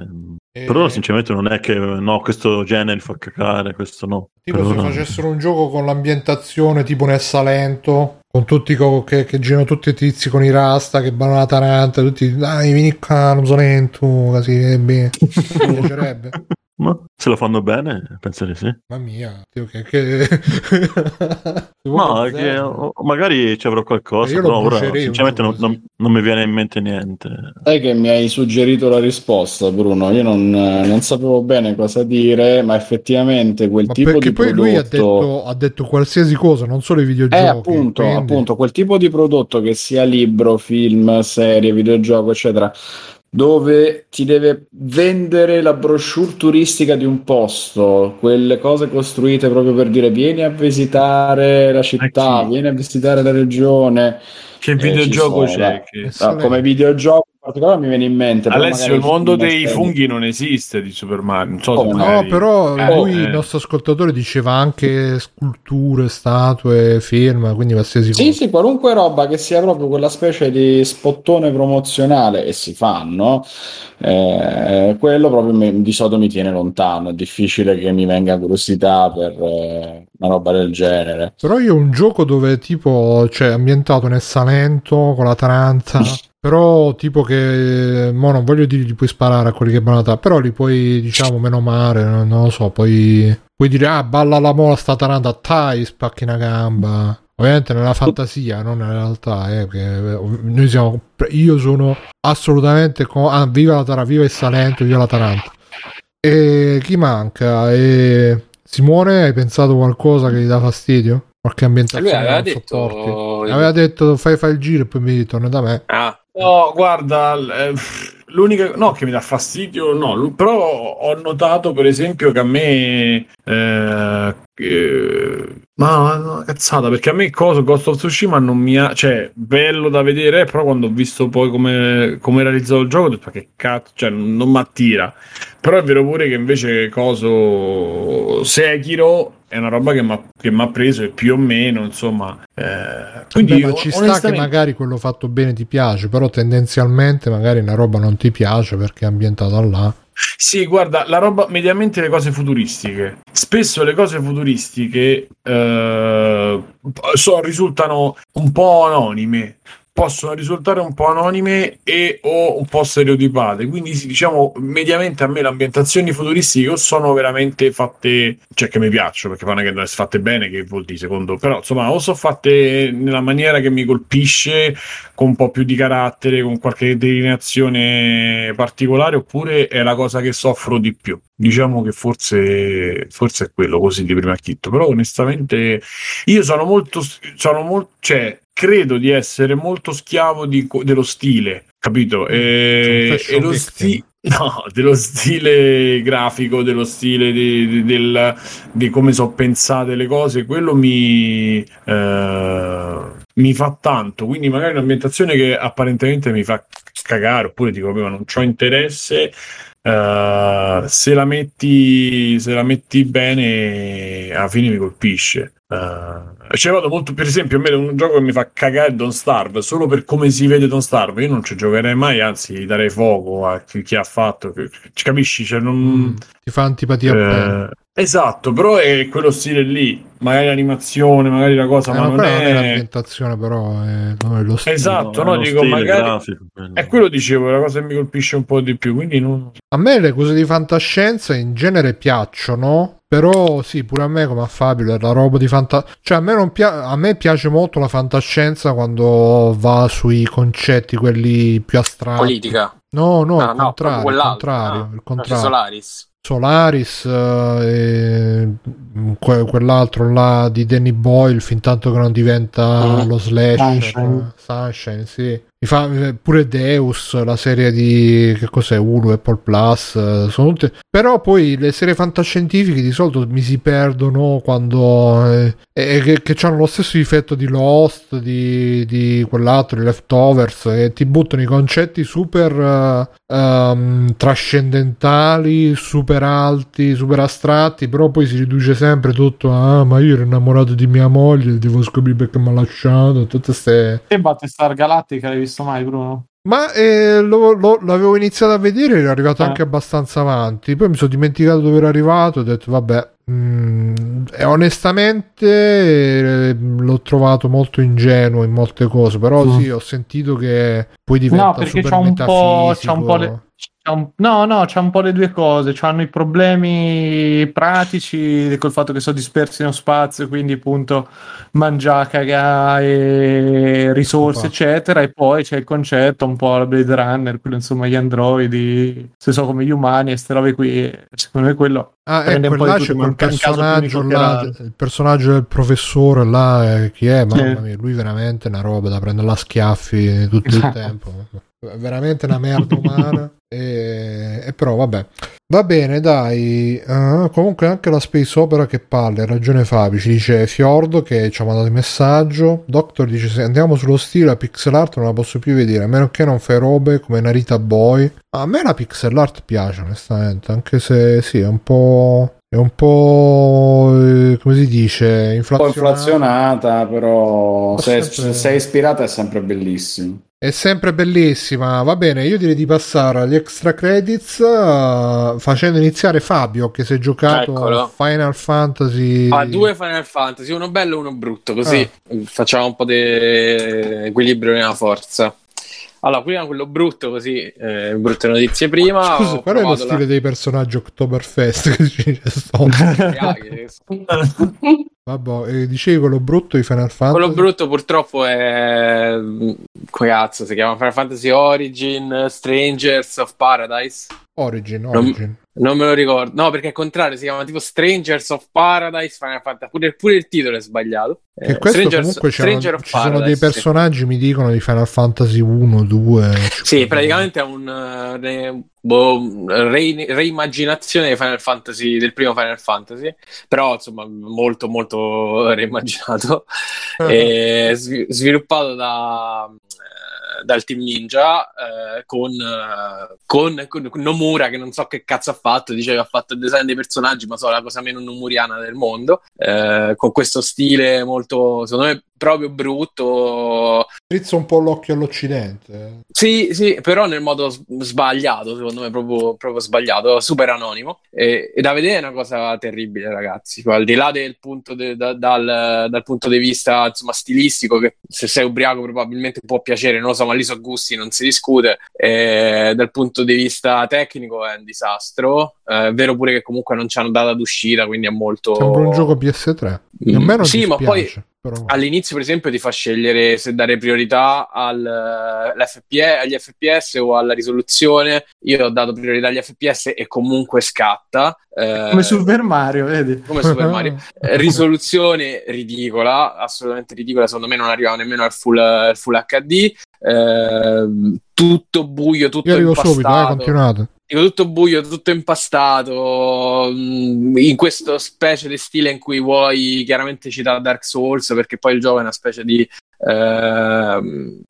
di Souls, muori, ricominci dal checkpoint, i mostri che respawnano. Ok, chiarisci un attimo sta cosa, perché io ho visto una live di multiplayer dove c'era nel titolo scritto: è arrivato il Souls, proviamo il Souls like, e nello screen dentro c'è scritto il nuovo Devil May Cry. Cioè, allora, o è Dark Souls o Devil May Cry, no, perché non è che so proprio. Guarda, non assomiglia a nessuno dei due. Ok. Il tipo di combattimento è forse dalle parti, chiaramente c'è un po' di impronta dei Nioh, perché sono loro addirittura che era un bel gioco comunque. Nioh è un bellissimo gioco anche dal punto di vista artistico. In effetti qua poi lo stile di combattimento, se il combattista è un funzionicchia, non è male, puoi cambiare la classe, poi ogni classe ha i suoi attacchi speciali, uccidendo i nemici con le finisher ti rimetti i punti per sparare magie o fare gli attacchi speciali. Insomma, dal punto di vista del gioco funziona più o meno, non è che è tutto strarodato, però anche qui è un gioco che non si sa quando esce, se esce, perché esce, non si sa un cazzo, quindi forse, ecco, dal punto di vista pad alla mano non è malvagissimo, nonostante ci abbia 3000 sottosistemi per ricaricarti a stamina, per fare le parate perfette, per fare le parate in combinazione. Veramente ti rincoglionisce all'inizio, ti dà talmente tante possibilità che ti rincoglionisce. Però è proprio brutto, brutto, brutto da vedere, ragazzi. È la cosa più brutta che io abbia mai visto a livello videogioco negli ultimi... Sì, è proprio orribile. Sia dal punto di vista artistico, sia dal punto di vista tecnico, è tutto impastato, tutto nero. Non si capisce un cazzo, la visuale si muove male. Proprio non funziona niente da quel punto di vista. Quindi o riescono veramente a fare il miracolo con un po' di feedback che gli arrivano e reimmaginare tutto, non lo so, ma a sto punto mi sembra un po' eccessiva come roba. O tra l'altro protagonisti che non hanno un minimo di carattere, l'intelligenza artificiale dei companion che fa quello che cazzo gli pare. Non hanno dato una data d'uscita per questo? No. No. Quindi potrebbe essere un'alfa proprio super. Potrebbe essere qualsiasi roba. Guarda, dice Mattia in chat, evidente l'illuminazione è una roba all gen. Sì, l'illuminazione è proprio veramente terribile. Ma scusa, secondo voi il fatto che abbiano tirato fuori veramente, cioè ormai mi sembra che Square è diventata proprio monotematica e Final Fantasy fine, è un buon segno? O perché io ho visto un'inflazione esagerata di sti Final Fantasy 16 in uscita e vabbè, non l'hanno fatto vedere, ma esiste. Poi questo, poi hanno lanciato un'altra collection, se non mi sbaglio, il 7 Remake parte 2, che anche lì, cioè questi stanno a sperare che ormai Final Fantasy li salva? Oppure... Secondo me questo è un vecchio progetto, c'ha ragione Mattia, sì, secondo me è proprio vecchio, perché in tante robe si vede che... O tra i tanti, esatto, tra i tanti progetti che Square c'aveva lì, che adesso magari in un momento come questo dici ci mettiamo due soldi, ci mettiamo un team, così, perché pure chi c'è? Platinum, se non mi sbaglio, dietro questo, no? No, su questo c'è Team Ninja, Platinum è dietro Babylon's Fall, che cioè, è un'altra orrendezza. No, vabbè, però ok, Team Ninja, capito, sta gente qui magari... so anche team che gli danno altre robe per il tipo dategli una chiusa al volo, vediamo quel che viene fuori, come era successo con Metal Gear Revengeance, magari queste robe qua. Mi sembra sempre che c'è un po' quella sensazione lì quando vedo ste robe. Poi questo proprio non, per me è inspiegabile, perché poi davvero funziona, pad alla mano non è male da giocare, però è veramente una roba. E poi c'è Nomura dietro, cazzo. Ma qua Nomura si vede quelli che sono appassionati del gameplay e quelli che vogliono solo la grafica. Nomura mitico di quello che ti pare, però che faccia dei personaggi riconoscibili non glielo puoi negare. Beh, cioè, sono la fiera del nulla. Vabbè, dico che magari Nomura ci avrà messo, cioè alla fine torniamo lì, c'è ormai talmente tanto materiale di Final Fantasy che, cioè, questi qui a me non è che mi sembra, allora se mi dici hanno il carisma, da quello che si vede hanno il carisma per diventare dei personaggi di rilievo, di spicco, visti così ti direi di no. C'è quello con i capellini corti che c'ha una maglia nera, i pantaloni neri, scarpe nere, la spada nera, insomma un po' povero, però non è che so fuori contesto nel discorso di Final Fantasy a livello generale. E invece Final Fantasy bello, così almeno un po' ce li facciamo. Sennò sta puntata sembra la puntata della morte, della depressione, della depressione. Ho giocato però è stato un buon E3 mamma mia. E questo poi era il gioco di punta di Square, perché hanno fatto vedere questo, Babylon's Fall, te lo voglio raccontare. Ho giocato al DLC di Final Fantasy VII Remake su Yuffie, che è stato rilasciato insieme alla... è uscito insieme alla patch PS5 di Final Fantasy VII Remake, che è gratuita, mentre il DLC si compra a parte e costa 19 euro. Scusa, che devono fare la patch vabbè, che per PS5. Death Stranding lo farà probabilmente sta cosa, quindi e io lo ricomprerò. Sì. E, allora il DLC dura molto poco, dura 5-6 ore, è cortino, ed sono due capitoli dedicati a Yuffie, incastrati nella storia principale di Final Fantasy VII, anche se ovviamente visto che i personaggi insomma non si incontreranno nella storia canonica fino a quando loro non so fuori da Midgar, effettivamente tu controlli Yuffie e un altro PNPC. Scusa, nel trailer vedo che c'è il Punisher mod, che cosa fa? Si mettono i teschi, no, non so cosa sia il Punisher mod, non l'ho provato forse sarà un altro livello di difficoltà, non lo so. Comunque so questi due capitoli con Yuffie che si infiltra a Midgar, vabbè, penso che sappiate, insomma, c'è in atto sta guerra tra Midgar e Utai, che è il villaggio di Yuffie, e praticamente devi cercare di sottrarre alla Shirra una materia. Il gioco è essenzialmente quello che era il gioco base un anno fa, bellissimo da vedere a 60 frame al secondo, hanno sistemato quei particolari insomma che lo rendevano un po' strano su alcune texture in bassa risoluzione o alcuni sfondi che non erano di certo eccezionali. Con la versione PS5 l'hanno totalmente sistemato, adesso da vedere è veramente bello. Hanno aggiunto questo minigioco che stiamo vedendo adesso nel trailer, che è il vecchio Fort Condor che stava pure sul gioco originale, e qua praticamente l'hanno trasformato in un Clash Royale, ed è divertentissimo, quindi quello è un altro modo per allungare un po' il brodo, nonostante non ci siano poi così tanti avversari. Insomma, contento. Secondo me il finale poi è bello. Se avete apprezzato Final Fantasy VII Remake, questo sicuramente vi piacerà, nonostante non abbia ovviamente non c'ha quell'atmosfera nostalgica che aveva il 7 Remake, perché sono tutti materiali nuovi, ecco. Questo qua non è una missione che è nel Final Fantasy VII originale, quindi gli manca quello che secondo me era un grosso motore del Final Fantasy VII Remake, cioè tutta la parte nostalgica, le canzoni, eccetera eccetera eccetera. Però insomma ci può sta. Aggiunge tra l'altro un boss segreto che potete giocare nel gioco originale, insomma qualche aggiunta c'è anche al gioco originale. Quanto dura? Contento. L'ho detto prima, dura poco, dura 5-6 ore, non dura moltissimo. Scusa, c'ho la gatta qua che... Vai, tranquillo. Poi tra l'altro rubando le robe. Sto rigiocando anche all'originale, devo dire che i 60 frame al secondo veramente fanno tantissimo, e appunto insomma sono contento che hanno aggiustato quelle 2 o 3 criticità che c'erano a livello grafico, perché secondo me ancora oggi è una delle robe più belle da vedere che ci siano. Su PC è uscito? No, però gira il rumor che sia esclusiva Epic Store, che stia per arrivare. Ma io dico il gioco base, non l'intergrado. Sì, il gioco base. È uscito qualche giorno fa il rumor, poi non so se arriverà o non arriverà. Va bene. Dice Mattia in chat, Alessio comunque c'è il male di vivere, quindi Alessio dici tu qualche extra credit. Io ho visto Luca, nuovo film Pizza, chi l'aveva visto qua oltre a me? Matteo, ok.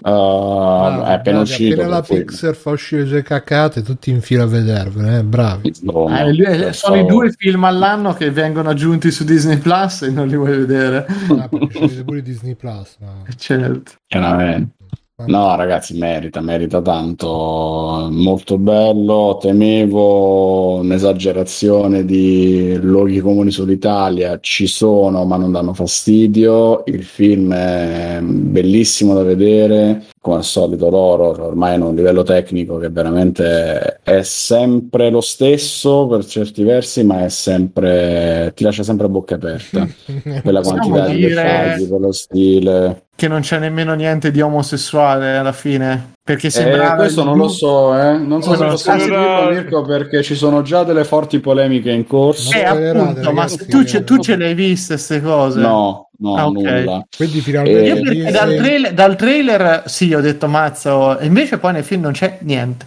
Sì, niente. Ma non è nemmeno vagamente importante, nemmeno vagamente attinente alla trama. No, vabbè. Bambini, cioè non c'è nemmeno ancora nessuna pulsione sessuale. Ecco. E questo qui, cioè, è una storia di amicizia. No. Che profumata. No, Mattia, guarda, non c'è veramente. Ma sì, a parte che ci hai preso già. Però è quello, no, non c'è proprio niente che possa nemmeno sembrare, per cui mi domando che evidentemente certe polemiche al solito saranno alimentate dai giornali e da gente che non l'ha visto il film, perché è una storia d'amicizia semplicissima che va in moda dagli anni 80 in poi, riprende tutto quel filone lì. E infatti il film parte come una sirenetta e diventa Stand By Me a un certo punto. Esatto, cioè... Scusa, e allora dicevo non spoileriamo, e allora andiamo a spoilerare. Scusa, ma è ambientato in Italia, quindi la parte sott'acqua dove è ambientata? In Italia, i 2 bambini nell'acqua dell'Italia, il mar Mediterraneo, pesci, il mar Ligure, le creature che vivono sott'acqua. E in Liguria ambientato, Bruno, in questo paesino che si chiama Porto Rosso. Ma poi muore la bambina, no? Esatto. Oh, ma avete visto che hanno imparato a fare anche i capelli ricci? Brava Pixar, brava. Brava. Sono italiani, bella perché merda, non avete ricci. E i baffi. Cioè questi ogni volta, cioè voi pensate che questi facciano i film, pensate che facciano i film in base all'ispirazione, questi in realtà è arrivato l'ingegnere, quello che si occupa del rendering, che ha fatto ragazzi siamo riusciti a fare i capelli ondulati, vai ambientiamo e quello è probabile ma lo fanno a questa maniera, è tipico e poi voi andate là dell'Italia, il messaggio quello è tutta una roba. Quindi pensano solo ai capelli ricci. Sì. Infatti ragazzi hanno fatto prima Soul e i neri sono quelli che hanno i capelli più ricci, poi Italia, poi piano piano ma Italia sono ondulati non so, non erano ondulati appunto, no, dico, hanno raffinato guarda, il riccio dei neri, guarda, sicuramente adesso direte Bruno il solito rompicoglioni con la Pixar, no, però poi vedrete che uscirà lo special che Mirko dirà, no, lo dirà Mirko appunto, che i film della Pixar li potete dividere a seconda dei capelli che ci mettono. Cioè, c'era Brave, ma no, la però Brave era già ricciolona, e non era italiana, c'è un po' Brave, come ricciolona, Brave era 10 anni fa ed era già ricciolona. Poi hanno fatto quello Moana, Luana, com'è che era in Oceania, che in Italia Oceania, perché se no era un problema, che era riccia, però ancora più riccia, poi hanno fatto gli ondulati. Quale sarà il prossimo? Vabbè, Kalashnikov ha citato il film Bruno, scrivendo silenzio Bruno dovrebbe diventare indispensabile sul silenzio Bruno, cioè? C'è uno sketch nel film. C'è questa battuta tra i due ragazzini che quello più alto gli dice all'altro quando c'è i momenti in cui si agita, si impaurisce eccetera, è Bruno che ti sta facendo paura, è Pixar che mi fa è che sa quello che tu pensi di loro, e quindi quello va silenzio Bruno, tenta di metterti il bavaglio ma non ci riesci. No, vabbè, ricostruiamo un attimo la storia per chi non vabbè, avete spoilerato tutto, io che me lo volevo vedere niente, che sono ricci. Ragazzi, scusate se abbiamo spoilerato che i personaggi sono ricci. Vabbè, quindi la storia qual è? Quella è la sirenetta? No, sono due sirenetti loro che abitano sotto, fuori nel Golfo Ligubre, fuori questa città immaginaria. Golfo Lugubre. Anche un po' lugubre, che si chiama Porto Rosso. E niente, loro da tritoni che stanno sott'acqua non devono andare a contatto con gli umani perché la madre, i genitori di Luca sono spaventati da questa cosa. Lui conoscerà un amico che invece non ha paura di andare sulla terraferma, e da lì il loro obiettivo l'obiettivo del film è bellissimo, che è quello di comprare una Vespa per andarci in giro, e niente, quindi la storia è semplicemente loro devono vincere poi una gara per vincere i soldi con cui comprare la Vespa e andarci in giro. L'altra Vespa scassata dal negozio, no, è carina. Cioè, è molto carino perché è davvero molto è leggerissimo, ma è proprio una storia di bambini, cioè non ha la cosa degli adulti in formato ridotto che si vedono in altri film simili. È molto leggero e molto carino per questo. Quindi non c'è quella cosa dei film Pixar che sono per i bambini, ma no, per questo non ha fondamentalmente nessuna grossa morale sotto rispetto agli altri, non c'è proprio manco il momento in cui giustamente gli italiani ha detto ma questi non capiscono un cazzo, non ci mettiamo non c'è bisogno. Sì, io non so perché ho visto pure Rai, non so se hai visto qualcun altro. Lì c'è una morale che è talmente, mamma mia, spalmata. No, quello sai che l'ho proprio ignorato. I draghi vanno trattati come persone per bene. No, questa è quella di Luca alla fine, però. No, è molto. A me mi ha ricordato un po' Ponyo in certe cose, proprio quell'amicizia lì tra i due personaggi. Sì, che devo... è vero. È molto miazzachiano come anche procedere la trama, è semplicissimo, ultralineare, un'ora infatti, e mezza. Il regista ha detto che le citazioni sono inserite proprio perché ha l'influenza dei film Ghibli sul suo modo di fare il film. Però vedi, hanno messo i bicchieri quelli che si trovano dalle nostre parti, ma queste chiaramente sono le 50. Perché negli anni 50-60, Bruno, non è chiaro, ma è pieno di film, di poster di film di Fellini, tanto per rafforzare un po' lo stereotipo italiano, sai, Fellini, sì. Vespa, la Magna Cartiopo. Sì, c'è tantissimo di Italia vista dagli Stati Uniti, chiaramente. È assurdo per me che il doppiato da Saverio Raimondo è proprio quel tipo. E quello per me è assurdo perché è un regista italiano, quindi cioè, ma mica che non ce le devi mettere certe cose, però sono stati messi in contesti che non coincidono. Cioè, se te mi dicevo che minchia vuoi e uno ti fa la mano a carciofo, la capisco. Invece lì dicevano robe totalmente senza senso, ogni tanto c'era uno che lo vedevi così, però vabbè, però per me è molto. Perché Mirko, tu l'hai visto in italiano? Sì, io l'ho visto in italiano. Perché infatti in chat dicevano che andava visto in lingua originale perché probabilmente in inglese è doppiato come lo doppierebbero gli americani, quindi dici così, quindi esatto, tipo sì. Mario, e allora lì la recitazione funziona, capisci? No, però per me è molto carino come film. Sì. Disney Plus, quindi. Sì. Che non richiedono l'accesso VIP per questo. E questa roba è che ci stavo riflettendo da oggi che l'ho visto. Non riesco a capire perché su altri film che chiaramente sarebbero andati male, tipo Mulan in live action, hanno preteso VIP, i soldi in più, e invece su questo, che era sicuro che avrebbe avuto successo, no. Perché questo si tradurrà in eventuali abbonamenti, primi abbonamenti. Ah, ma perché dici che se la sono giocata come chiave d'accesso? Sì, questo solo con l'abbonamento. Paghi l'abbonamento standard, non devi pagare extra. E ma anche Souls mi sembra uscire senza accesso VIP, mi sembra. Anche Souls senza accesso. Di solito ne fanno sempre uno a pagamento e uno... Per fortuna le ciofeghe a pagamento. Compreso, sì. Ma più che altro... Che coso che non è una ciofega per me. È quello della magia. Onward. Ma quello era gratis. Al cinema uscire. Ah, infatti. Sì. Io l'ho visto sia al cinema che su Disney Plus. Sì, però non è uscito con l'accesso VIP. Secondo me, per esempio, Raya è palese che l'hanno fatto con l'accesso VIP, perché è un film pensato per il pubblico cinese, proprio in tutto e per tutto, e quindi dice sui grandi numeri sicuro che ce lo compra qualcuno a 20 euro, in Italia 20 yen, no? Che cazzo c'hanno là? Le dracme.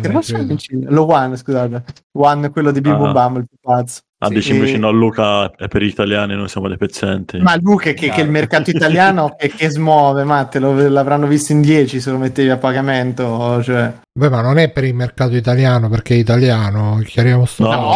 No, ma è chiaro, però non mi vieni a dire che te... Allora, se tu guardi, c'è tutta ormai... Questa sarebbe una cosa da approfondire, perché ormai c'è, come per i film, è ancora più forte l'animazione pensata per il mercato cinese, ed è diventata pesantissima. Questo è pensato per il mercato italiano. No, questo no, è proprio il contrario, perché non lo può. Però se te ti guardi Raya, ti guardi Over the Moon, ti guardi Il Drago dei Desideri e altra roba che c'è ormai su Netflix, su queste piattaforme, indicate. Over the Moon è allucinante, perché è fatto da, non so se l'ho visto solo io, mi sa, qui in mezzo. È una storia fatta dal regista, se non sbaglio, di Lilo e Stitch addirittura, o comunque gente che al solito ha lavorato in Disney Plus.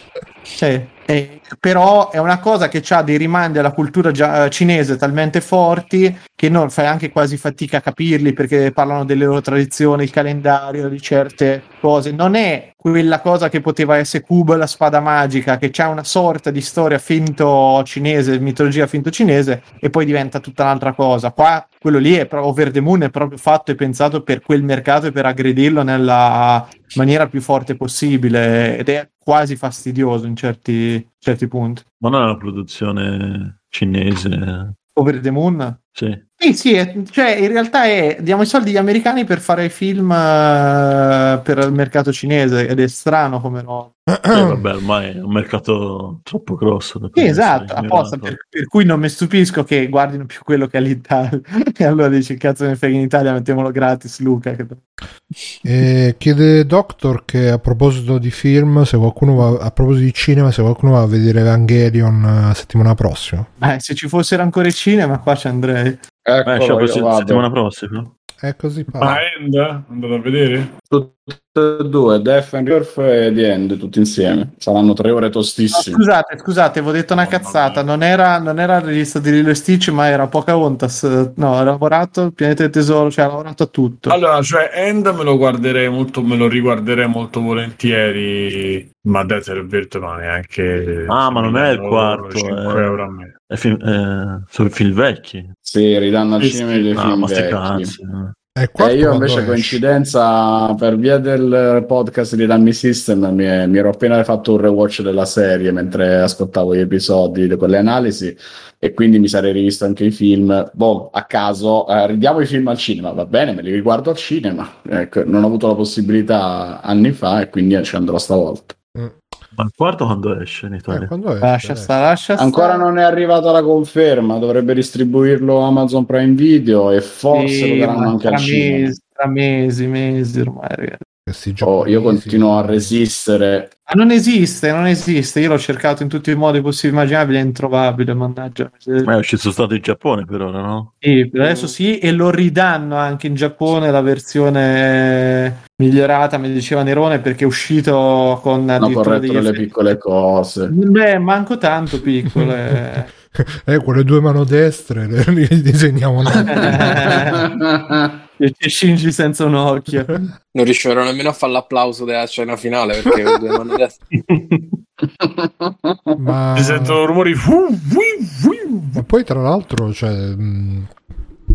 sì, perché là giustamente vanno al cinema e ci sta la Yakuza che ti taglia le dita se fai foto, filmati. End of Evangelion su un grande schermo meriterebbe, ma sì, ma tutto a voglia, ma io sì, assolutamente, ma pure tutti, sì. Ma tutti i rebuild sarebbe da guardare.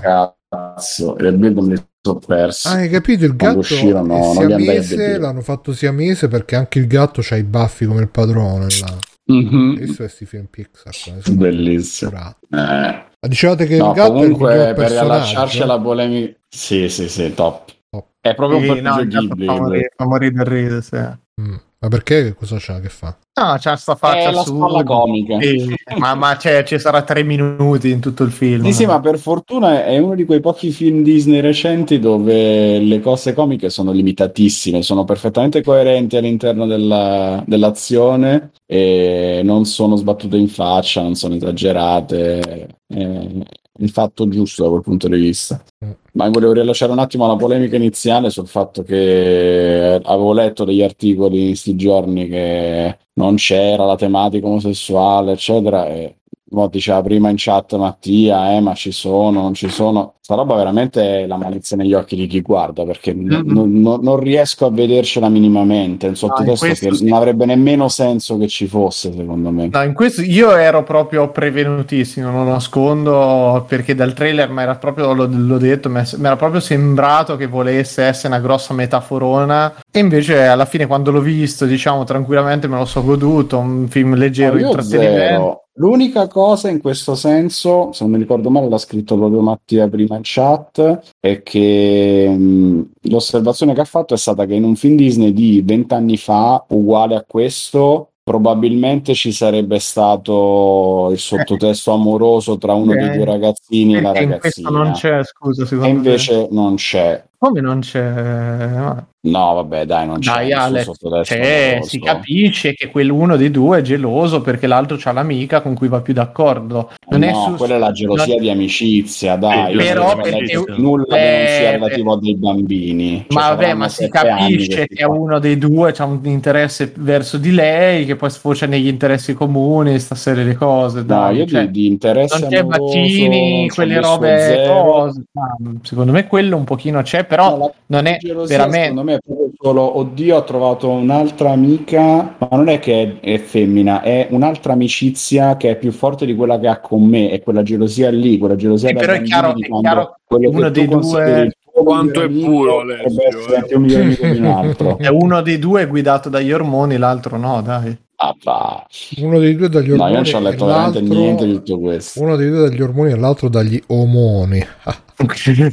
Ma secondo me io do ragione ad Alessio, non c'è niente. Vabbè, voi siete più puri. Voi dite che no, ma nel senso che si vede che voi non avete mai perso un amico per un colpa della si vede che all'inizio Luca dà sempre crede a tutto quello che gli dice l'amico, poi piano piano comincia a capire. Sì, perché capisce che Alberto, che è l'amico alto, no? Scopre la figlia. È quello un po' contapalle, che è convinto di sapere tutto lui, vuole fare così perché vuole dare quest'idea di sé per avere l'altro che lo segue, e poi viene messo in ombra dalla ragazzina che è quella che sta studiando a scuola, per cui chiaramente quindi è romano, è maggiore. No, sono tutti genovesi. Vuole fare un business con le magliette. E quindi c'è poi la sfida fra loro due. A Stolto in chat ha fatto una domanda: i cinesi si rendono conto che è ambientato in Italia? È chiaro questo messaggio? Credo di sì, perché insistono molto sulla pasta e sui diversi tipi di pasta e su come si mangia. Ma voi lo sapete che nei Soprano a un certo punto fa una cosa, c'è Tony Soprano che si incazza e dice noi italiani abbiamo insegnato al mondo come si mangia, che di tutte le cose degli italiani quella è la cosa più importante a livello internazionale. Infatti, sì. E nonostante questo, ancora a dire che si mangia meglio in Francia, capito? Che stronzi. Ma che si chiamava il film che ha fatto in Europa, aveva fatto Ratatouille con la grande cucina francese. Ma la roba che mi chiedo sempre dei Soprano è se nel Night si chiamava il Badabing anche. Era anche in inglese. Sì, perché okay. Si vedeva anche l'insegna, mi ricordo. Perché è il nome più bello secondo me per un locale che ci possa essere. Dai, andiamo al Badabing questa sera. Dice Stolto, ma è tipo in Giappone qualche anno fa dei ragazzini si facevano le foto con le svastiche non sapendo che fosse un simbolo nazista. Non mi so. Beh, vabbè, da noi è un simbolo nazista, anche da noi, guarda, è una roba più antica. Non mi sorprenderei se non avessero idea dell'origine della pasta. Ma la pasta non l'hanno inventata i cinesi, tipo il riso. Sì, raga, i cinesi hanno inventato tutto, chiaramente. Tutto, anche il Covid, scusa. Va bene, dai, devo dire che a rivedere questo trailer sto notando tutte le citazioni che hanno messo quelli della destra, quindi quasi che lo vuoi vedere. Sì, quasi mi piace, perché comunque dai, vedere la propria patria rappresentata, esatto. Perché su schermo vediamo sempre queste robe straniere, una volta tanto che vediamo una roba italiana mi si gonfia il petto d'orgoglio, quindi penso che se vedono Bruno Barbera che fa l'abbonamento a Disney Plus il giorno dopo fare l'abbonamento per adesso, vederlo secondo te farà un accesso VIP. sì, lo vado a fare subito, va bene.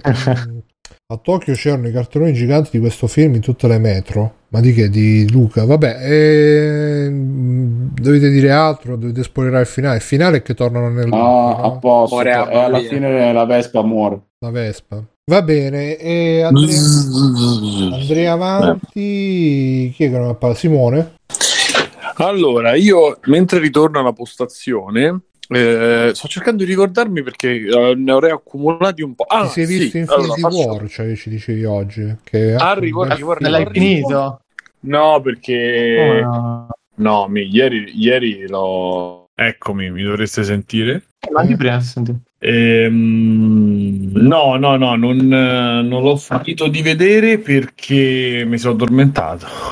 Praticamente, oddio, che quadratura lisergica. Allora, ho visto un'oretta di Infinity War, più o meno penso sia un'oretta, e lo sto trovando finalmente un film dei bambini grandi, un film normale, un film di intrattenimento che c'ha delle scene d'azione che si capiscono, che c'ha delle scene d'azione anche avvincenti. Devi lasciare, chiaramente ti devi lasciare un po' guidare, trasportare dalla situazione, però lo fai veramente, cioè non lo so, ho fatto proprio, a parte i primi 5 minuti che sono completamente incomprensibili, ma quello penso il problema sia mio. Il pezzo del dentro la macchina col topo, il viaggio, quella roba lì. No, Infinity War con le astronavi che fanno il cibo e poi arriva e subito dopo la fine di Thor Ragnarok. Okay. Che arriva Thanos e prende il Tesseract e Alessio che subito puntualizza. Scusate, penso te. Mi spacca il Tesseract. Qualcuno mi rompe i coglioni che parla di film che non ho visto e io rompo i coglioni a chi vede seguiti senza aver visto quelli prima. No, io ho detto chiaramente. No, ma bello io ho sbagliato. I primi 5 minuti sono dici vabbè, ma perché? Però poi ti rendi conto che appunto probabilmente è stato fatto così bene che l'inizio è collegato al film prima, per dire l'intelligenza. Dopo però per fortuna si sviluppa, cioè riesci a capire chiaramente che la cosa è c'è quello che accade, chi succede, chi c'è, chi non c'è. Comunque a prescindere, perché non mi va di soffermarmi su questo che ne ho visto metà.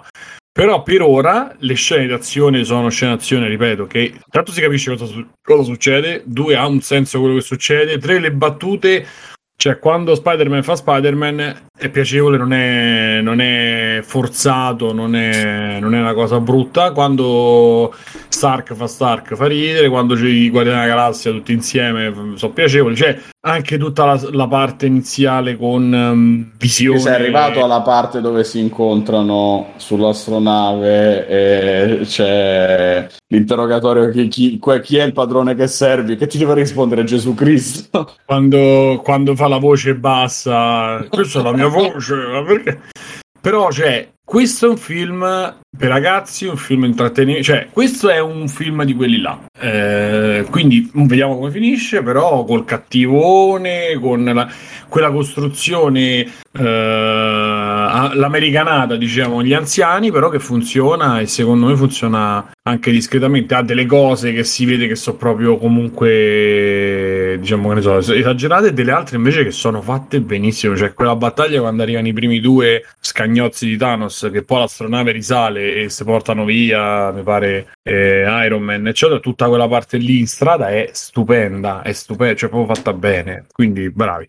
Vabbè, no, vi volevo parlare di Bob Burnham, spettacolo su Netflix, non so se avete visto voi, che si chiama Inside. È uno speciale Netflix. Bob Burnham è questo youtuber, addirittura mi pare facesse Ewine, addirittura, che si è... cioè praticamente poi si è distinto da YouTube e da tutte queste cose, diciamo, autoprodotte, è diventato comico e ha avuto degli special, almeno uno special su, o anche due, non mi ricordo, sicuramente uno special su... Alessio, scusa, ti prego, mutati perché si sente tanto il... lo so, come sta in silenzio quello prende la fonte di audio più vicina che gli capita. Facci sua. E ha fatto almeno uno special che già si distingue dagli altri perché usa molto la musica, usa molto i tempi comici sulle canzoni e c'ha un pianoforte dove improvvisa, e quindi già lo trovai. Sì. No, lui tutto, bro, è anche montatore, anche cameraman, è esperto di luci, cioè sì, a un certo punto clown fantasista, a un certo punto esagera proprio perché, appunto, dicevo, fa questo spettacolo che è un classico spettacolo, quello precedente. In pandemia fa questo special che poi non sapeva neanche se l'avrebbe finito, se l'avrebbe venduto, cioè, non era ben chiaro più o meno cosa voleva fare, o come, insomma, distribuirlo, E alla fine fa questo special che viene tutto girato, pensato e editato nella stessa stanza. Infatti si chiama Inside, chiaramente il punto iniziale è quello della pandemia che ti costringe appunto dentro casa, e lui fa tutti sketch o canzoni più o meno lunghe, fa pochi monologhi, se non quasi zero, diciamo che è quasi tutto musicale, riguardo a tanti temi, che sono temi politici, che sono temi, diciamo, di introspezione, della sua storia, della storia di tutti.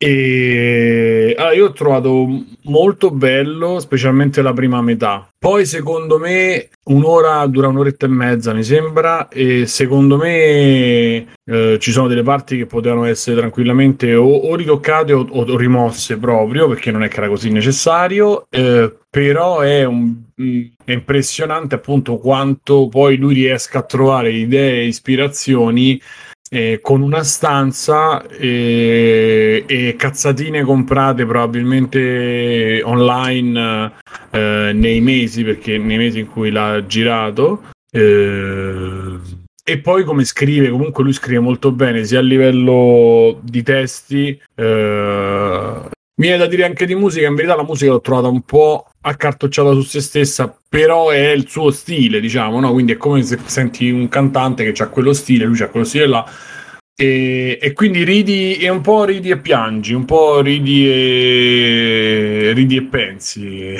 fa anche pensare, e mi ha colpito molto, quindi ve lo consiglio. Velocissimamente ho visto Ex Machina, che ho trovato bellissimo, veramente era inaspettato per me, è costruito molto bene, c'è quella struttura, vabbè, non posso dire, però diciamo, non posso dire, preferisco non dire, perché quella roba che io neanche so, io mi ricordo un sacco di film così quando non so un cazzo.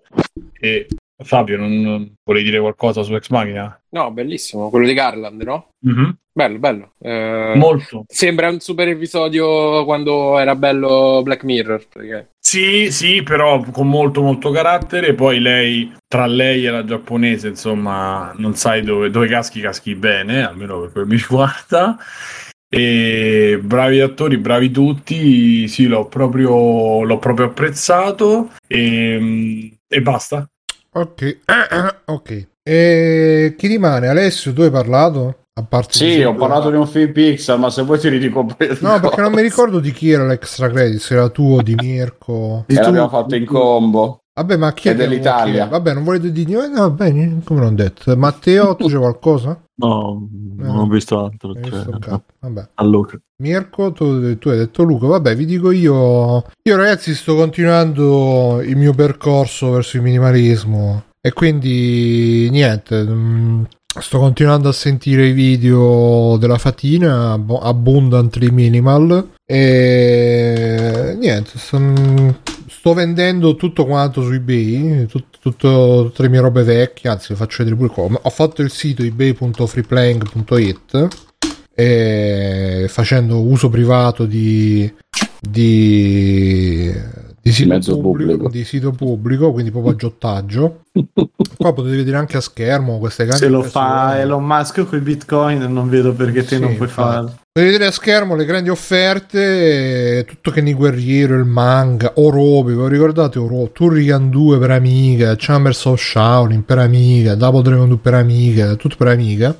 Ma aggiungerò anche altre cose. Oggi volevo aggiungere qualcos'altro. Veramente fare foto di ste robe è una palla mai finita. Fare gli annunci peggio ancora. eBay è un lavoro vero e proprio. Sì, per fortuna rende abbastanza, non tantissimo, però vale la pena. Secondo me eBay tra l'altro è un sito che veramente, cioè, da un link all'altro, cliccate su un link e vi esce una pagina del 1990, poi ne cliccate un altro e esce la pagina moderna, no, non si sa mai. Mi è arrivato anche un messaggio, poi devo rispondere, ho ricevuto 4 messaggi. Attenzione a quelli che vi propongono vogliamo fare una vendita privata che di solito vanno sempre cercando sconticini. Basta, il buonismo è finito, adesso il freddo mondo degli affari. Devo dire che comunque questa roba mi ha fatto fare un po' di riflessioni. La prima è che io sono sempre stato, come sapete, sostenitore del digitale, perché in realtà io il minimalismo l'ho iniziato a fare dai 18 anni, quando mi sono trasferito da casa e poi mi sono ritrasferito da dovero da un'altra parte. Mi sono reso conto che tutte le robe fisiche quando traslochi sono veramente un palo in culo e quindi ho cominciato a comprare sempre meno roba fisica. Però in effetti adesso che sto rivendendo tutta sta roba mi rendo conto, uno, che da ragazzo veramente i soldi non li sciupavo, li bruciavo, li disintegravo per un sacco di puttanate, e però almeno adesso, visto che era roba fisica, me le posso rivendere ste robe, ci posso un po' riguadagnare qualcosa. Invece tutta la roba che ho preso in digitale, che ho comprato in digitale, a parte il fatto che come ben sappiamo non sappiamo se sarà sempre disponibile, se un giorno chiude Steam, chiude PSN eccetera eccetera, se ce l'avremo ancora.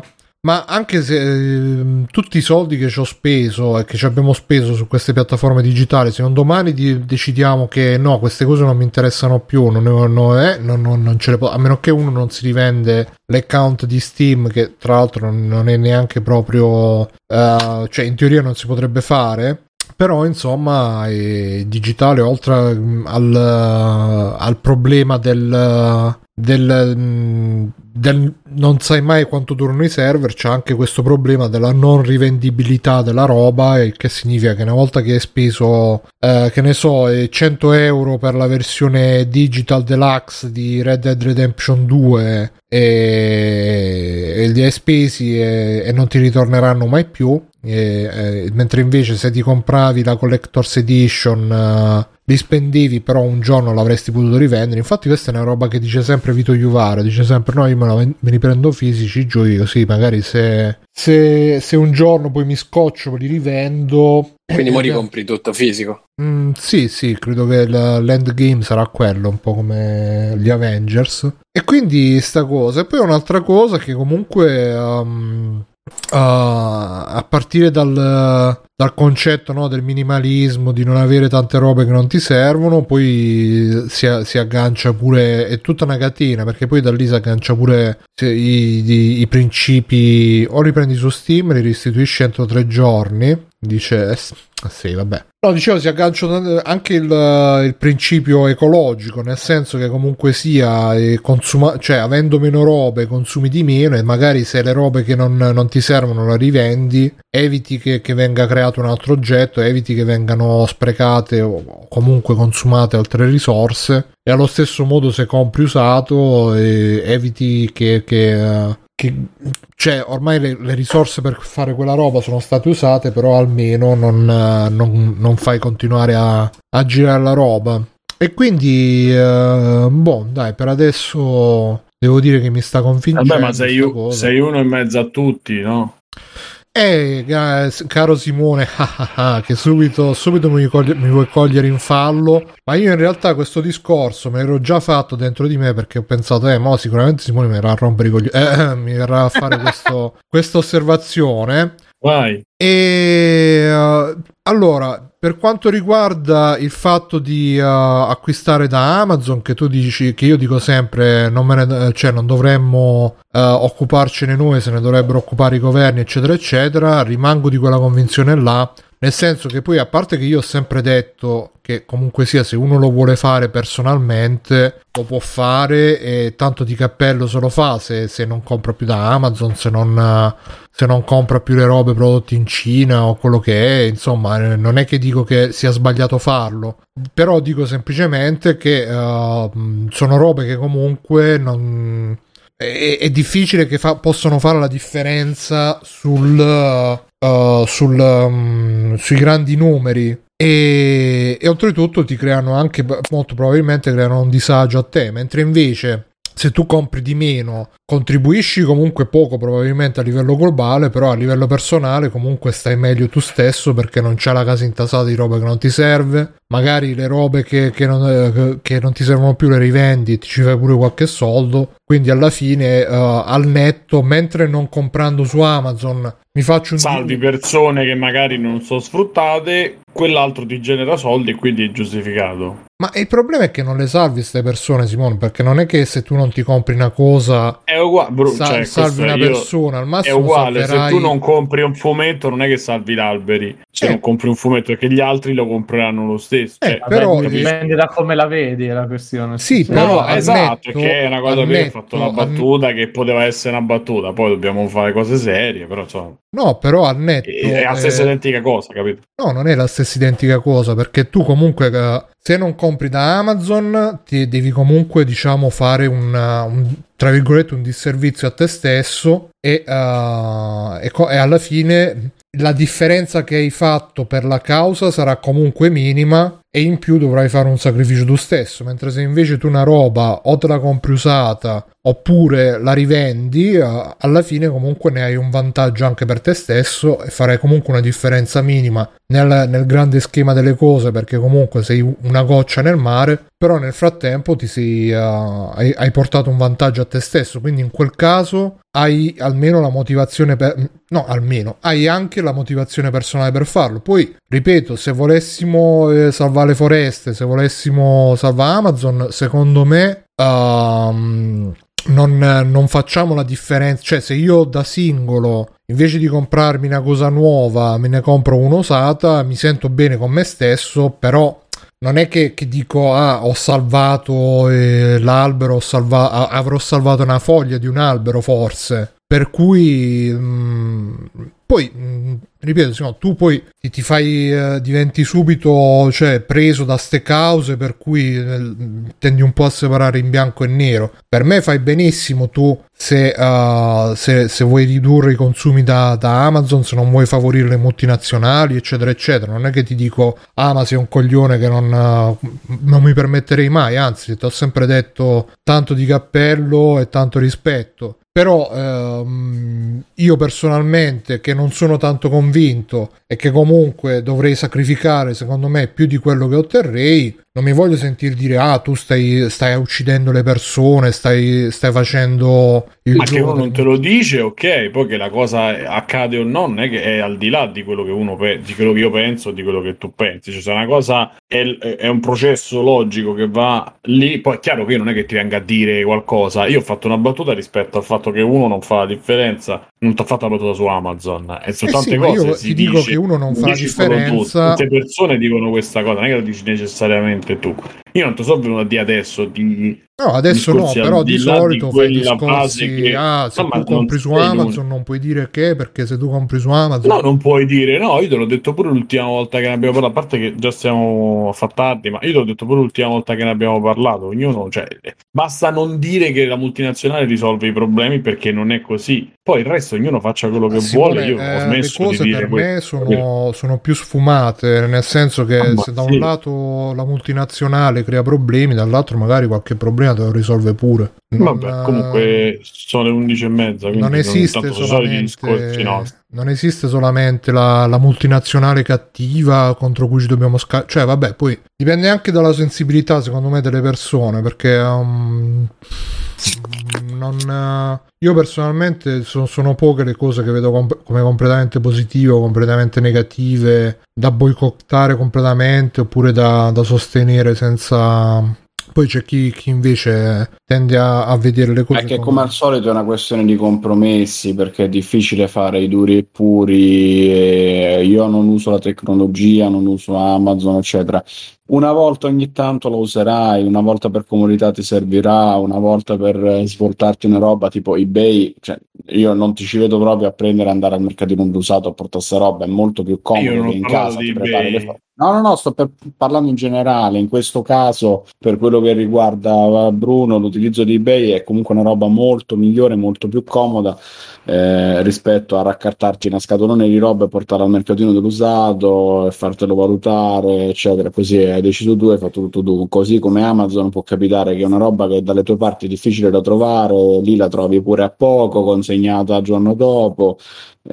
Capisco il discorso tuo, Simone, a dire se vuoi fare la differenza non lo devi fare in toto, ma lo trovo anche difficile da fare. No. Ci sono dei momenti in cui magari dici ragazzi, cerco io non l'ho di citato, però scusate, io adesso non ho citato Amazon e ripeto, e ho fatto... Ma di solito sono quelli... i soggetti dei nostri discorsi in questo campo. Ma questa cosa è il discorso che si fa sempre, che una persona non cambia, una rondine non fa primavera, e sono discorsi generali che si fanno tanto. Solo questo era la battuta. Poi se volete parlare di Amazon, ma non è... Non era molto senso il discorso. Il discorso è che si fa la differenza, perché se Bruno dice questa cosa e anche solo 10 persone che ci ascoltano cominciano a fare questa cosa e dire vabbè, compro meno fisico, e quelle 10 poi ne ispirano altre 10 o altre 5 o altre quello che è, e un po' di differenza si fa. Quante persone credi semplicemente che i ragionamenti che fai tu? Bruno, li fanno tutti quelli che, se tu pensi a quelli che influenziamo noi con i nostri gusti e con i nostri extra credits, anche solo so 500 persone in totale a catena, so tante. Non è che quanto pensi, quando tu ti queste due... Secondo te che obiettivi potrebbero raggiungere 500 persone? Vedi che questo è il discorso, Bru, e questo è il discorso poi uno... Allora tu hai detto fino a che io mi sento più tranquillo è giusto, poi quello che cambia o non cambia non me ne frega niente. Se io ti dico questa cosa la possiamo fare su tutte le cose, quindi cerchiamo di ragionare e dire mi fa stare più tranquillo questo, sì, e poi se a cascata ci sono altre 400-500 persone che dici, decidono. Se tu dici che è una cosa logica, che va bene che le persone poi sono sfruttate eccetera eccetera, mi stai facendo mi vuoi far scattare un senso di colpa. Ma questo è il tuo ragionamento, che a me va benissimo, ma se tu accetti una zanzara l'hai ammazzata, poi che tu non c'hai più il fastidio, la zanzara è morta lo stesso. La gente ma io non ho detto questo, lavora male, che sta male, io dico dobbiamo essere coscienti. No, devi essere cosciente. Ma io sono cosciente. Il mio cliente deve essere cosciente che quando viene da me a comprare una lavatrice a poco prezzo, siccome lo sapete come mi trattano e quello che è successo negli anni, parlo di me. Quello che viene da me dice la domenica e mi viene a dire la domenica mi fanno lavorare poverini, io gli dico se tu cominci a non venire vedrai che io la domenica sto a casa sereno e vanno in crash. Davvero, se tu il 2 novembre stai a casa e non vieni e ti compri la cosa l'1 o quando è la festa, non mi ricordo, o il giorno dopo, a te non ti cambia niente, io sto a casa. Vanno in crash, qualcuno lo capisce, qualcuno non lo capisce, però quello lo sa, da quel giorno in poi è consapevole che facendo quella cosa succede questo. Cioè io questo dico. Poi se tu ci vedi un senso di colpa e ti ci senti in colpa, Ragionaci, cioè nel senso pensaci di ok, perché c'ho il senso di colpa?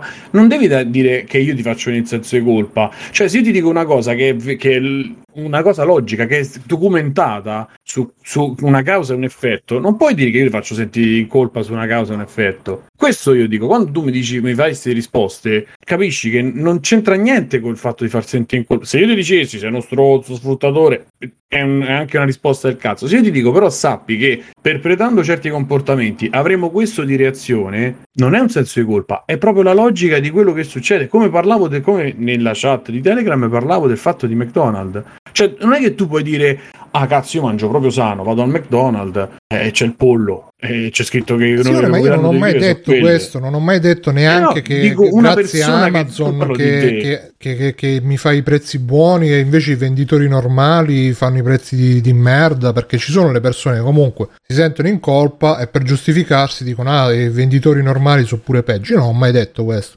Io ho detto semplicemente che se per me questa cosa c'avesse un effetto tangibile la farei pure, però visto che secondo me non c'ha un effetto tangibile e visto che secondo me devo fare un sacrificio che non ne vale la pena per non avere un effetto tangibile, allora dico vabbè, accetto il compromesso.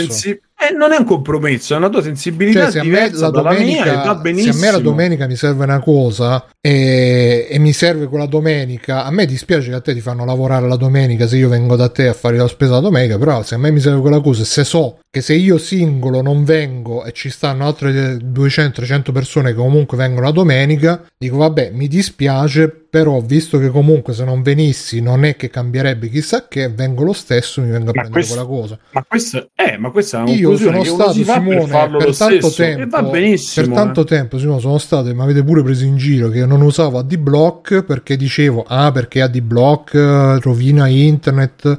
Pure là potevo fare il ragionamento se non lo usasse nessuno e se tutti vedessero le pubblicità non ci sarebbe bisogno di questo, non ci sarebbe bisogno di quell'altro, però poi alla fine mi sono dovuto arrendere al fatto che pure se lo dicevo e pure se lo ripetevo non l'avrebbe fatto nessuno e quindi alla fine lo uso pure io e vaffanculo. Cioè non purtroppo sono situazioni che tu fai il ragionamento che se non lo facesse nessuno allora non esisterebbe, e questo è normale. Scusa Alessio, c'è il ventilatore. È normale che se non lo facesse nessuno non ci sarebbe mercato, il punto è arrivarci a non farlo nessuno, e per arrivarci a non farlo nessuno tu dici basta il passaparola, basta farlo e dirlo. Bruno, io ti ho risposto anche su quello, ma ripeto, stamani fa tardi, cioè ti ho detto, uno prende la causa opposta, si documenta, guarda, vede qual è la cosa opposta e guarda gli effetti, le eventuali soluzioni e diffonde quelle. È chiaro che non devi, cioè non è che uno deve andare solo contro e basta, devi pensare c'è una soluzione. Hai detto che il problema è il governo che ti deve difendere, che va bene, che è un'idea che secondo me quella è un po' utopica, però va bene, andiamo a cercare qualcuno che nella sua lista ha la difesa di queste persone, che nella sua lista, nel suo programma eccetera, e promuoviamo quelle cose, andiamo a parlare di quelle cose e pensiamo a quelle cose. Poi quello genererà qualcosa che forse potrà cambiare, forse no, ma almeno hai fatto una cosa contro, non è il cioè contro, una cosa produttiva. Comunque se tu vai a votare qualcuno che poi vai al governo, quello magari tu da quant'è che non vai a votare, quant'è che non ti guardi, capito? Cioè quant'è che io sono smotivato dalla politica, cioè demotivato dalla politica, è un sacco. Quindi alla fine è lì un altro sacrificio, capisci? Cioè la vita purtroppo e certe cose sono fatte di sacrifici. Poi c'è uno che, cioè c'è una persona è più sensibile a una cosa invece che un'altra, ma nessuno dei due c'ha una colpa. Se tu pensi che se nasce col senso di cioè con la colpa da espiare, o che succedano delle appunto uno abbia delle colpe da espiare, perdiamo in partenza. Io non parlo di in questo momento, in questi anni io non parlo dei sensi di colpa che devo far venire alla gente, non me ne frega niente il senso di colpa. Ma secondo te quando però tu dici a quello che viene la domenica se non venivi qua io non lavoravo,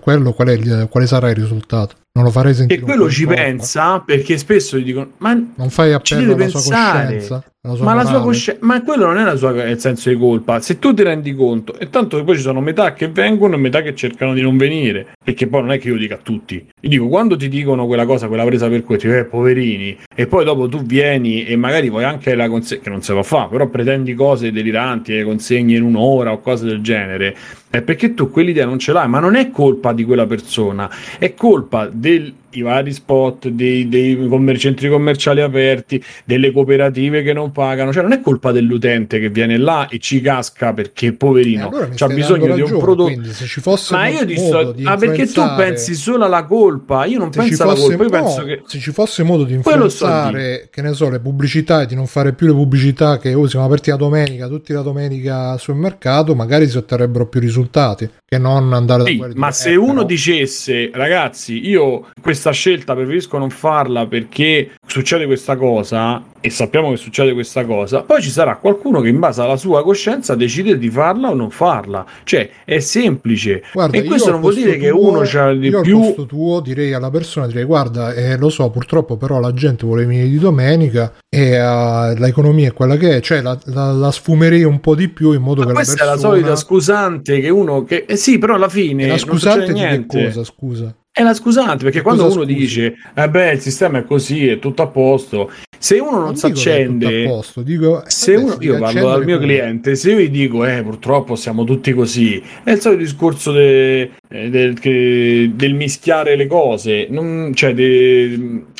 edulcorare le cose non sono brutte, è brutto che una persona di domenica debba lavorare e per la maggior parte degli acquisti che si fanno sono acquisti che possono essere fatti una 24 ore prima o 24 ore dopo in di quel giorno. È brutto. Molte persone comprano la domenica oppure il fine settimana perché il resto della settimana non c'è tempo. Non è vero, non è vero perché se io sto non è vero perché non esiste una persona che dalle 8, dalle 7, 9 di mattina in 12 ore non riesce a trovare il tempo per venire, può venire solo la domenica, e poi pure lì non è colpa della persona, è colpa di un sistema che ti fa lavorare perché poi perché uno usa Amazon? Scusa, a me dici che colpa del sistema non va bene e poi dici tu del sistema. Ti sto dicendo che le cose sono più complesse, però la persona che sta lì e che è venuta il sabato e riviene la domenica o che riviene il lunedì, che tu conosci perché è un cliente fisico, dobbiamo fare sempre specifiche perché vabbè, dobbiamo fare sempre queste, quando sei un cliente che tu sai anche che lavoro fa, sai come e sai quando e sai che viene la domenica semplicemente che vi a passeggiare, che magari non compra niente, viene così il giorno di festa o la sera di Natale e ti dice no sto a fare una passeggiata vestito prima di andare a cena e ti lascia lavorare un'ora in più senza neanche comprare perché viene a passare il tempo, mi potrà rompere del culo perché dico scusa, almeno se ti è scoppiata la lavatrice vai a cercare di risolvere la cosa e risolvere il problema, lo capisco. Sono questi qua la maggior parte della domenica vengono a passeggiare. Sì, perché quando uno deve comprare una cosa che gli si è rotta viene, sceglie quello che gli serve e se ne va.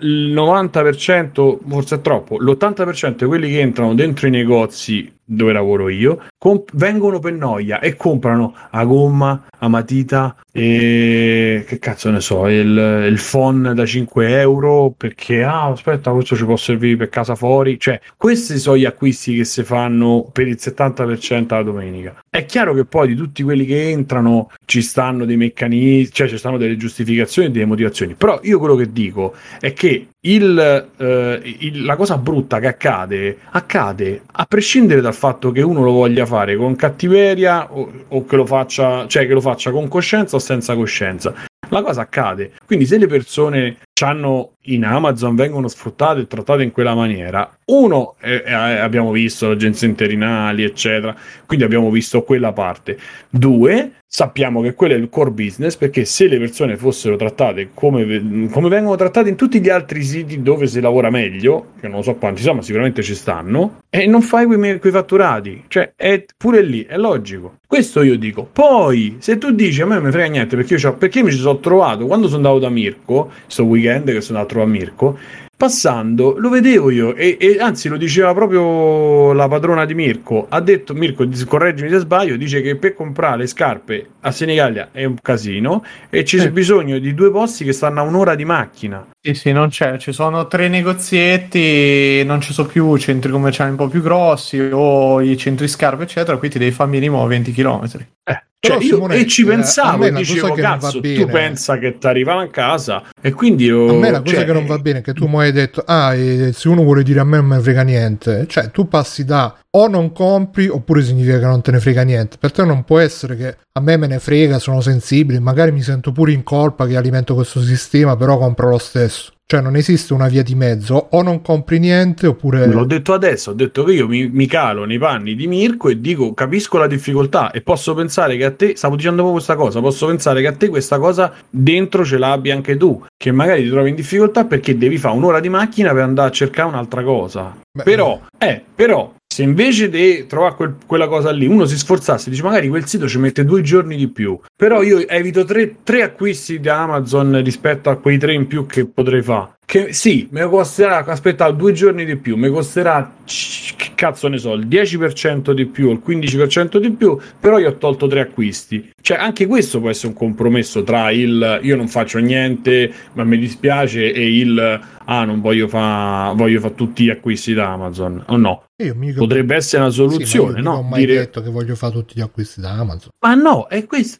Ma questo è il discorso che tu pensi che io sto lì a venire a dire te le cose, Simone, ma io faccio l'osservazione in generale, ho parlato sempre in generale, ho detto se una persona sa che un meccanismo è quello, non è ok se uno un meccanismo, ma pure se la prendi a te, cioè tu hai detto sempre e l'hai detto pure adesso, è più comodo così perché per me devo sacrificare delle cose e per me è più comodo fare questo, mi dispiace per chi ci si trova nell'ingranaggio, però per me non vale la pena lo sforzo che devo fare io rispetto a quello che ho di guadagno. Sbaglio, hai detto così, sì.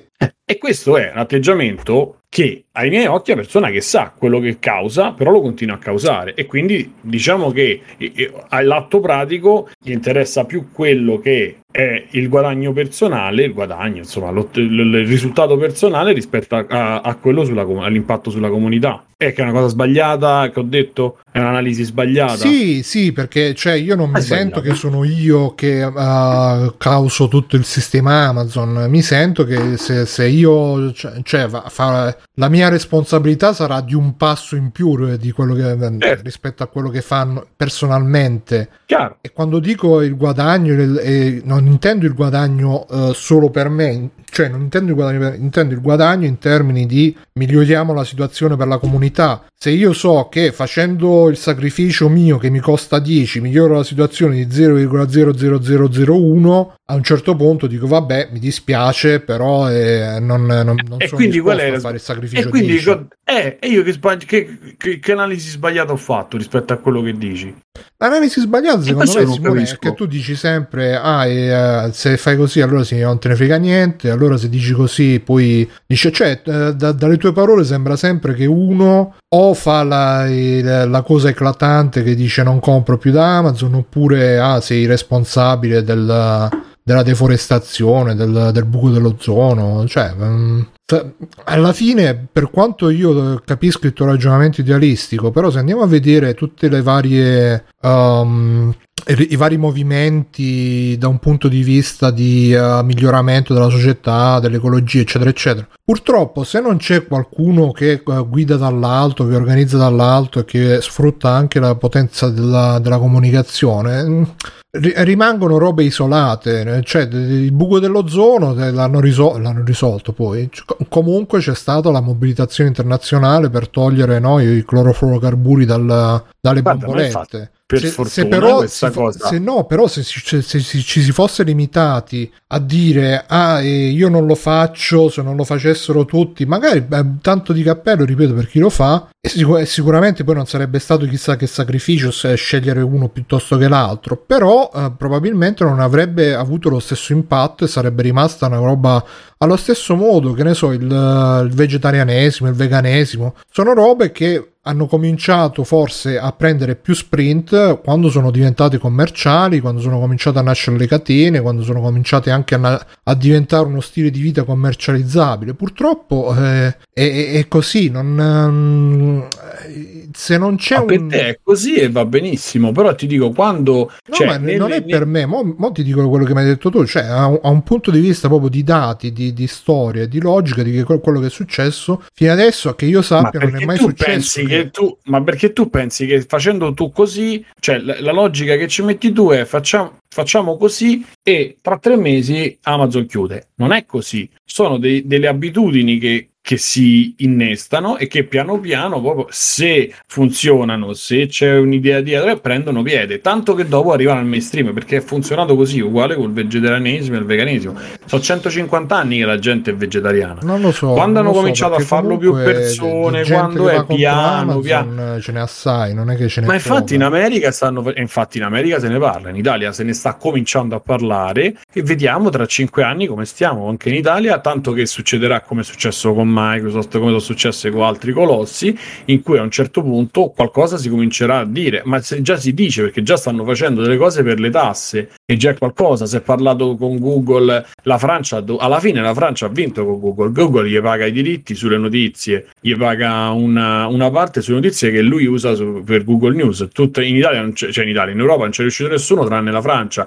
Piano piano le cose poi possono anche accadere. Secondo te queste cose derivano dal fatto che i singoli magari non usano Google News oppure non... No, Bruno, io questo è quello che dici tu, io i dati non li ho, io vedo alcune cose che sono magari digerite e spesso succede anche che ci vogliono 15 anni per farle arrivare. Amazon ha cominciato a fare determinate cose e in America, se hai visto Report, è una cosa di cui si parla tanto, ma tutte le notizie che arrivano a noi di Amazon arrivano dall'America, quindi vuol dire che è un tema che è trattato tanto. Dicevano pure che Amazon alla fine tratta meglio, certo. C'è la dichiarazione di oggi di Amazon Italia dopo quel servizio, l'ha fatta oggi e ha portato i dati su come trattano, su come rispetto ai prezzi, cioè ai salari, eccetera, eccetera. Quindi è una cosa controversa. Allora ti dico quest'altra cosa e poi chiudiamo. Di recente c'è stata la controversia perché sono saltati fuori i preziari di Aranzulla per i ghostwriter. Sì. E c'era Kenobit Bortolotti che su Twitter ha detto che schifo, che la gente viene pagata poco, bla bla bla bla bla. Io mi sono andato a vedere questi prezzi, in effetti rispetto a quello che pagano normalmente, almeno nella mia esperienza, i siti di videogiochi erano anche buoni come prezzi per un lavoro tutto sommato anche più facile, perché non è che ti devi giocare 20 ore in 2 giorni per finire un gioco e per scrivere la recensione che poi magari te la pagano 30 euro lorde. E quindi io gli ho detto pure sì, è vero che saranno bassi, però comunque sono migliori rispetto alla media. E lui ha detto no, però perché io quando scrivo per giochi per il mio computer un articolo così costava 300 euro e in realtà poco a poco ce la mettono in quel posto e se la gente... accetta le condizioni perché la mia risposta è stata, poi lui non mi ha più risposto, non so se non gli è piaciuta la risposta, che alla fine è vero che se noi accettiamo sempre peggio ce la mettono sempre più in quel posto, però se una volta uno fa un po' meglio e noi ce la prendiamo con lui perché è Aranzulla e vaffanculo Aranzulla, e ha voglia a cambiare la situazione, cioè non so se è chiaro come ragionamento. Il problema è che noi ci accontentiamo pure di 5 euro non capendo che non ci si può campare, con 5 però euro dico, è impossibile camparci per i ritmi che si vuole, cioè quello è uscito perché il nome Aranzulla, nessuno sa dei vari siti di videogiochi quanto pagano, bro, perché è una realtà più piccolina. Noi, ma io a mio padre gli dico everyeye.it, girano gli occhi e fa schifo, ma per dire un sito o multiplayer o spazio, cioè nel senso sto parlando in generale, non sto facendo un discorso personale su un sito, ma se vi nomino un sito, cioè mio padre non lo sa come funziona l'informazione che arriva là, tanto che a cena alla festa sua ha detto io sono troppo comodo con Amazon. Infatti sappi che se tuo figlio lavora come lavora perché c'è gente come te che la compra la roba, e lui è rimasto così. Io l'ho detto a mio padre è il giorno del suo compleanno, quindi non lo sanno. Se tu io vai a spiegare, Aranzulla è un nome che richiama, e tu però che hai detto tutto sommato è un bel è una goduria €5. Poi fai due conti e non devi fare 10 sempre esagerare. Non ho detto è una goduria. Sì, vabbè, hai detto che comunque è meglio di quello che rispetto alla media, è meglio della media e tutto sommato se fa quei prezzi là, ti dirò, a me mi viene pure la tentazione di mandargli la richiesta e di dire guarda, devo scrivere un articolo su come si pulisce il cestino. Ma certo, però Bruno, calcola che una persona che magari ha anche una competenza per farlo, che puoi essere tu, per fare uno stipendio basso deve fare 10 articoli al giorno per 7 giorni. Capito, però per se l'alternativa è farne 50 per, ma l'alternativa per non giorni. È fare un lavoro che ti fa questo, l'alternativa sarebbe che qualcuno prendesse a ranzulla come il sito dei videogiochi e li mettesse al cazzo di gabbio, oppure gli desse una cazzo di... Oh, ma tu non permetti, ragazzi, è una vita di precarietà. Noi facciamo fino ho a capito, che ma quello è il problema di precarietà. Però il problema, ho capito, però il problema non è di Aranzulla, il problema è che lui ma magari no. Perché... ma con quello che guadagna Aranzulla potrebbe dare uno stipendio vero alle persone che allora è la condizione che crea, però quello siamo d'accordo, ma lui cioè alla fine finché non fa robe contro la legge no, che cazzo gli vuoi dire? Cioè per cui torniamo qua, cioè il discorso alla base è che certe decisioni non può essere prese dallo stesso perché uno farà sempre i cazzi suoi, inevitabile, ma ragazzi. Se uno non ci ma no, io dico, se noi accettiamo mentalmente il fatto che la battuta che faceva Bruno è questa, lui dice vabbè, tutto sommato trattano meglio di vabbè, sì, se ma io non ci lavoro lo stesso per €5, cioè me ne serve Simone, uno che me ne dà. No, la battuta che io facevo era un'altra, e cioè che se noi vogliamo che la situazione cambi. Sento più in cazzo, vabbè. E ci senti Mirko? Non ci adesso vabbè, dai, ragazzi, bloccata. No, comunque il ragionamento era che se noi vogliamo che la situazione cambi e ci lamentiamo dell'unico che fa meglio della media o di uno dei pochi che fanno meglio della media, quale potrà essere il risultato? Secondo me il risultato nell'immediato è che quello che fa meglio della media dice vabbè, sai che c'è, andatene a fanculo tutti quanti, mo vi pago quanto la rivista di merda e vaffanculo e via. Cioè secondo me pur mantenendo l'utopia che, a parte che poi Bortolotti che diceva che a lui lo pagavano €300 per scrivere sulle riviste, mi dispiace ma mi sa che €300 per scrivere un articolo non te lo pagherà più nessuno nell'universo, ma non perché per motivi di lavoro, perché semplicemente sono robe di mercato che non vanno in un certo senso e non tornano più indietro. E probabilmente 50 anni fa quelli che lavoravano in legno riuscivano a farsi la carriera e tutto quanto, oggi al massimo vanno a lavorare in cantina di montaggio all'eroe Marlenno. Facciamo una puntata speciale, direi, perché è mezzanotte e quindi sì, il concetto era quello, non era il concetto di dire viva come si chiama, viva Ranzulla, però era il concetto di dire apprezziamo che faccia meglio della media, speriamo che altri lo seguano e che facciano ancora meglio di lui. Cioè come se tu magari trovi un altro posto di lavoro simile al tuo che non paga tantissimo ma che paga un po' di più, e però tra i due scegli di prendertela con quello che paga di più. Qual è il risultato? Secondo me non positivo, però vabbè. O comunque puntata 446 di Free Playing. Io sono stato Bruno Arbera, come c'è stato Simone. Ciao Simone. Ciao ragazzi. Ciao Simone. Ciao Matteo. Ciao. Ciao Mirko. Ciao ragazzi, ciao a tutti. Ciao Fabio. Ciao. Ciao Alessio. Ciao. Ciao a tutti, mi raccomando, Patreon freeplane.it, eBay freeplane.it, se non vi brucia anzi no, non dovrebbe bruciare perché è tutto ecologico al massimo. Iscrivetevi a Twitch che siamo quasi arrivati a 1000 iscritti, non abbonati, iscritti. È gratis, quindi se vi abbonate pure non fa male, sono soldi che vanno a Bezos, però facciamo un compromesso anche per questo. E niente, ci vediamo la prossima settimana. Fate tutti, ciao. Proviamo qualcuno a cui fare il raid, vediamo chi c'è. Mi sa che toccherà a Ore di Orrore Channel, tanto per cambiare, che sta buttando l'acqua per terra. C'è anche Arcadia Caffè è ormai è andato, batteria che dura tutto il giorno. Arcadia Caffè e non ce l'ho qua tra i non c'è, boh, io lo vedo online. Boh, gli mandiamo 17 spettatori, speriamo che ne portano sfortuna. Ciao ragazzi.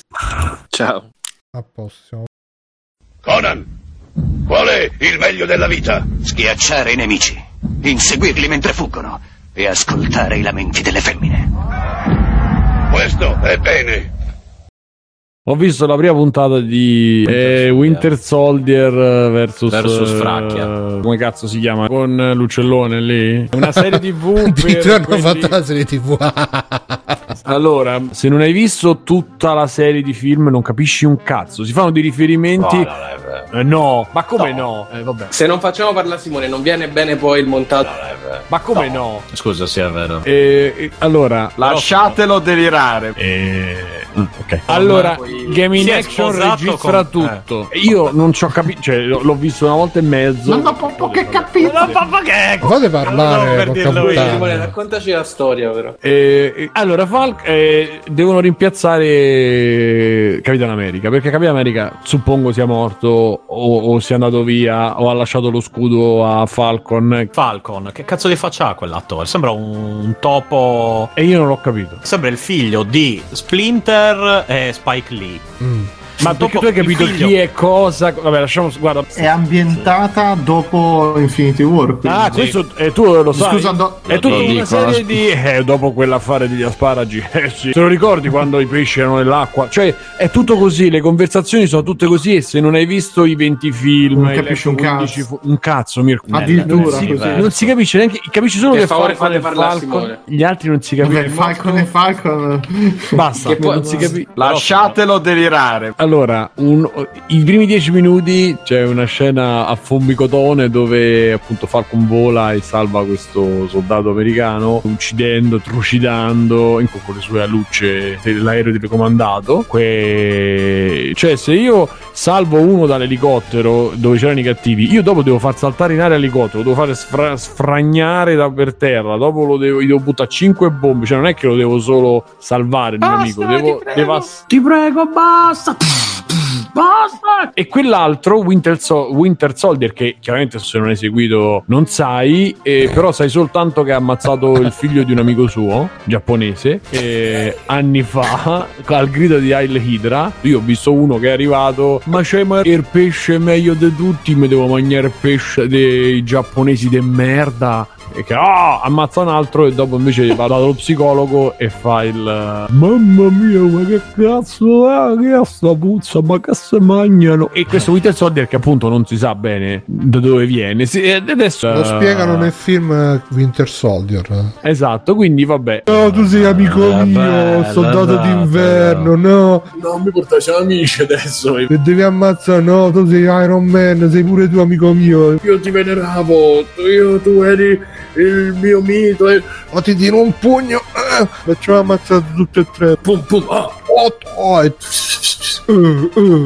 pum pum, per dire, no? Quindi tu capisci tutto quello che sta succedendo e va dallo psicologo, gli dice ma ti stai comportando bene? Lui sì, sto comportando bene, invece no, è uno stronzo, però per il suo amico giapponese che l'ha fatto uscire con una ragazza, lui c'ha i sensi di colpa e quindi deve risolvere i sensi di colpa. Nel frattempo Falcon va dalla sorella che sono 5 anni che non ci sei, quello fa ma io ero a combattere, ma io qui ho mandato avanti la baracca mentre tu eri sparito, e quello fa io sono sparito e poi sono riapparso e poi sono risparito. Ok, cioè si incontrano come se si fossero visti a colazione. Ehi, ciao! No, ma così non si capisce bene. E io non l'ho capito. Quello è vero. Lasciatelo delirare. Quella si è venduta a casa, ha cambiato parrucchiere. E lui... Stanno volando delle madonne nella chat sul commento di Simone. È così, quindi alla fine, cioè la cosa, il fulcro della storyline di Falcon è che lui vuole aiutare la sorella che sta senza una lira e non riesce. Quindi questi sono le due storyline fino a che a un certo punto presentano il nuovo Capitan America e finisce la puntata. E quindi chi è il nuovo Capitan America? E io non l'ho capito. Si vede uno col cappello e finisce la puntata. Poi se gli altri lo sanno, io no. Come fa quello del cappello? È Vasco Rossi. Molto bene. Sì, è Vasco Rossi. Ti ho detto che è proprio così, hai visto le scarpe? Dategli una cura, dategli delle scarpe. Dopo le scarpe non ci sono stati più quei momenti. Io ero quando sono tornati i pesci, cioè è tutto così e tu dici vabbè, ma tutto spiegheranno quando non si sa, non si sa, la ragazza fa da quando sono tornati i pesci sei uscita più con qualche, sei uscito più con qualche nonna. Dice questa frase da quando sì, sono tornati in mare, se la scena prima sono sparite un sacco di persone, dici forse sono spariti pure i pesci. Esatto, cioè è così. Metà dei pesci sì, effettivamente. Ma sì, ma è tutto così, è tutto con riferimenti fatti con gli occhietti a quelli che hanno visto gli altri film, ma se uno lo vuole vedere dice beh cazzo me lo vedo, non se lo gode. Tu devi sapere che è quello che è successo in tutto il resto, ma che cazzo, cioè tu devi creare una roba che almeno uno che non ha visto un cazzo se la riesce a vedere. Invece tu mi fai vedere 10 minuti di azione uccidendo, trucidando, insomma da Marvel non è che ti puoi aspettare una cosa diversa, quindi ok. Però i Guardiani della Galassia certo, però ti dico però i Guardiani della Galassia 2 ok, però chi non ha visto il film si vede questi che si parlano tra di loro e si capiscono tra di loro, perché dice vabbè ma mo che succede? Niente. Poi dopo ricostruisci perché dice vabbè giapponese e il figlio del giapponese l'ha ammazzato 100 anni prima. Fabio è così perché tu prima di pesce sì c'è sto giapponese che appare e fa adesso vado a studiare, io sto male, sto tanto male, mi serve la cura. E mentre se ne va via arriva Winter Soldier cattivo con la sua mascherina, vai Lidra, giapponesi de merda, il figlio del giapponese, insomma questo giapponese giovane vede lui che ammazza una persona e muore. E ma finisce giapponese. Così sì giapponese. E la scena finisce. Dopo, per motivi che non si sanno, lui diventa amico del papà, cioè non c'ha amici. Porca puttana, sempre ste cose, l'amicizia. Mamma mia. Però l'unico amico che c'ha è il vecchio padre del giapponese, che mentre stanno, ma così come stai? Bene. Cioè quello si gira, comincia a fissare e dice, e vede i moshi da una parte, dice mio figlio gli piacevano tanto i moshi, e il giapponese si gira, cambia faccia, ma scendi che sei e dice che in giapponese che il figlio gli piaceva tanto i moshi, quindi lui si è fatto amico un vecchio e non si capisce perché. No, io sono stato escluso da piccolo, non ho gli amici, devo fare gli amici, che palle. All'inizio l'ha cercato apposta, cioè... certo che l'ha cercato, ma tu vedi la scena, lui che dice dovevamo pranzare qui, sì pranziamo qui, quello si siede e dopo un secondo che si è seduto vabbè poi ha visto in voce come fanno tutti i vecchi giapponesi, certo, però ti dico, cioè tu sì, no beh certo, perché lui alla fine ricolleghi e è lui tanto che in mezzo alla cena lei gli fa prendere il senso di colpa di quinto livello, allora lui chiede scusa, ok, però ripeto, costruito così, a me che ho visto solo il trailer, però ho detto ma che cazzo, cioè perché io devo vedere un'ora di questa roba ehi ciao, hai visto le scarpe? Quando sono tornati i pesci io sono sparito e poi sono riapparso e poi sono risparito, adesso vado a studiare, vai Lidra, da quando sono tornati i pesci sei uscita più con qualche, sei uscito più con qualche, cioè dovresti fare una scena, magari rendilo un po' più leggibile, il resto sono pippe e pompini a quelli che l'hanno visto tutto. Questa è la cognome scat comunque. Basta, Matteo? No, comunque...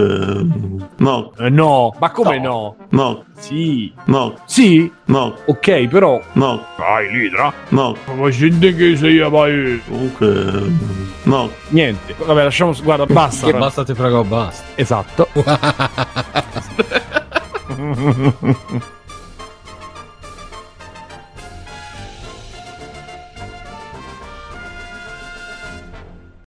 Ciao ragazzi, volete supportare Free Playing? Potete farlo andando su www.freeplaying.it e cliccando sul link di PayPal o su quello di Patreon.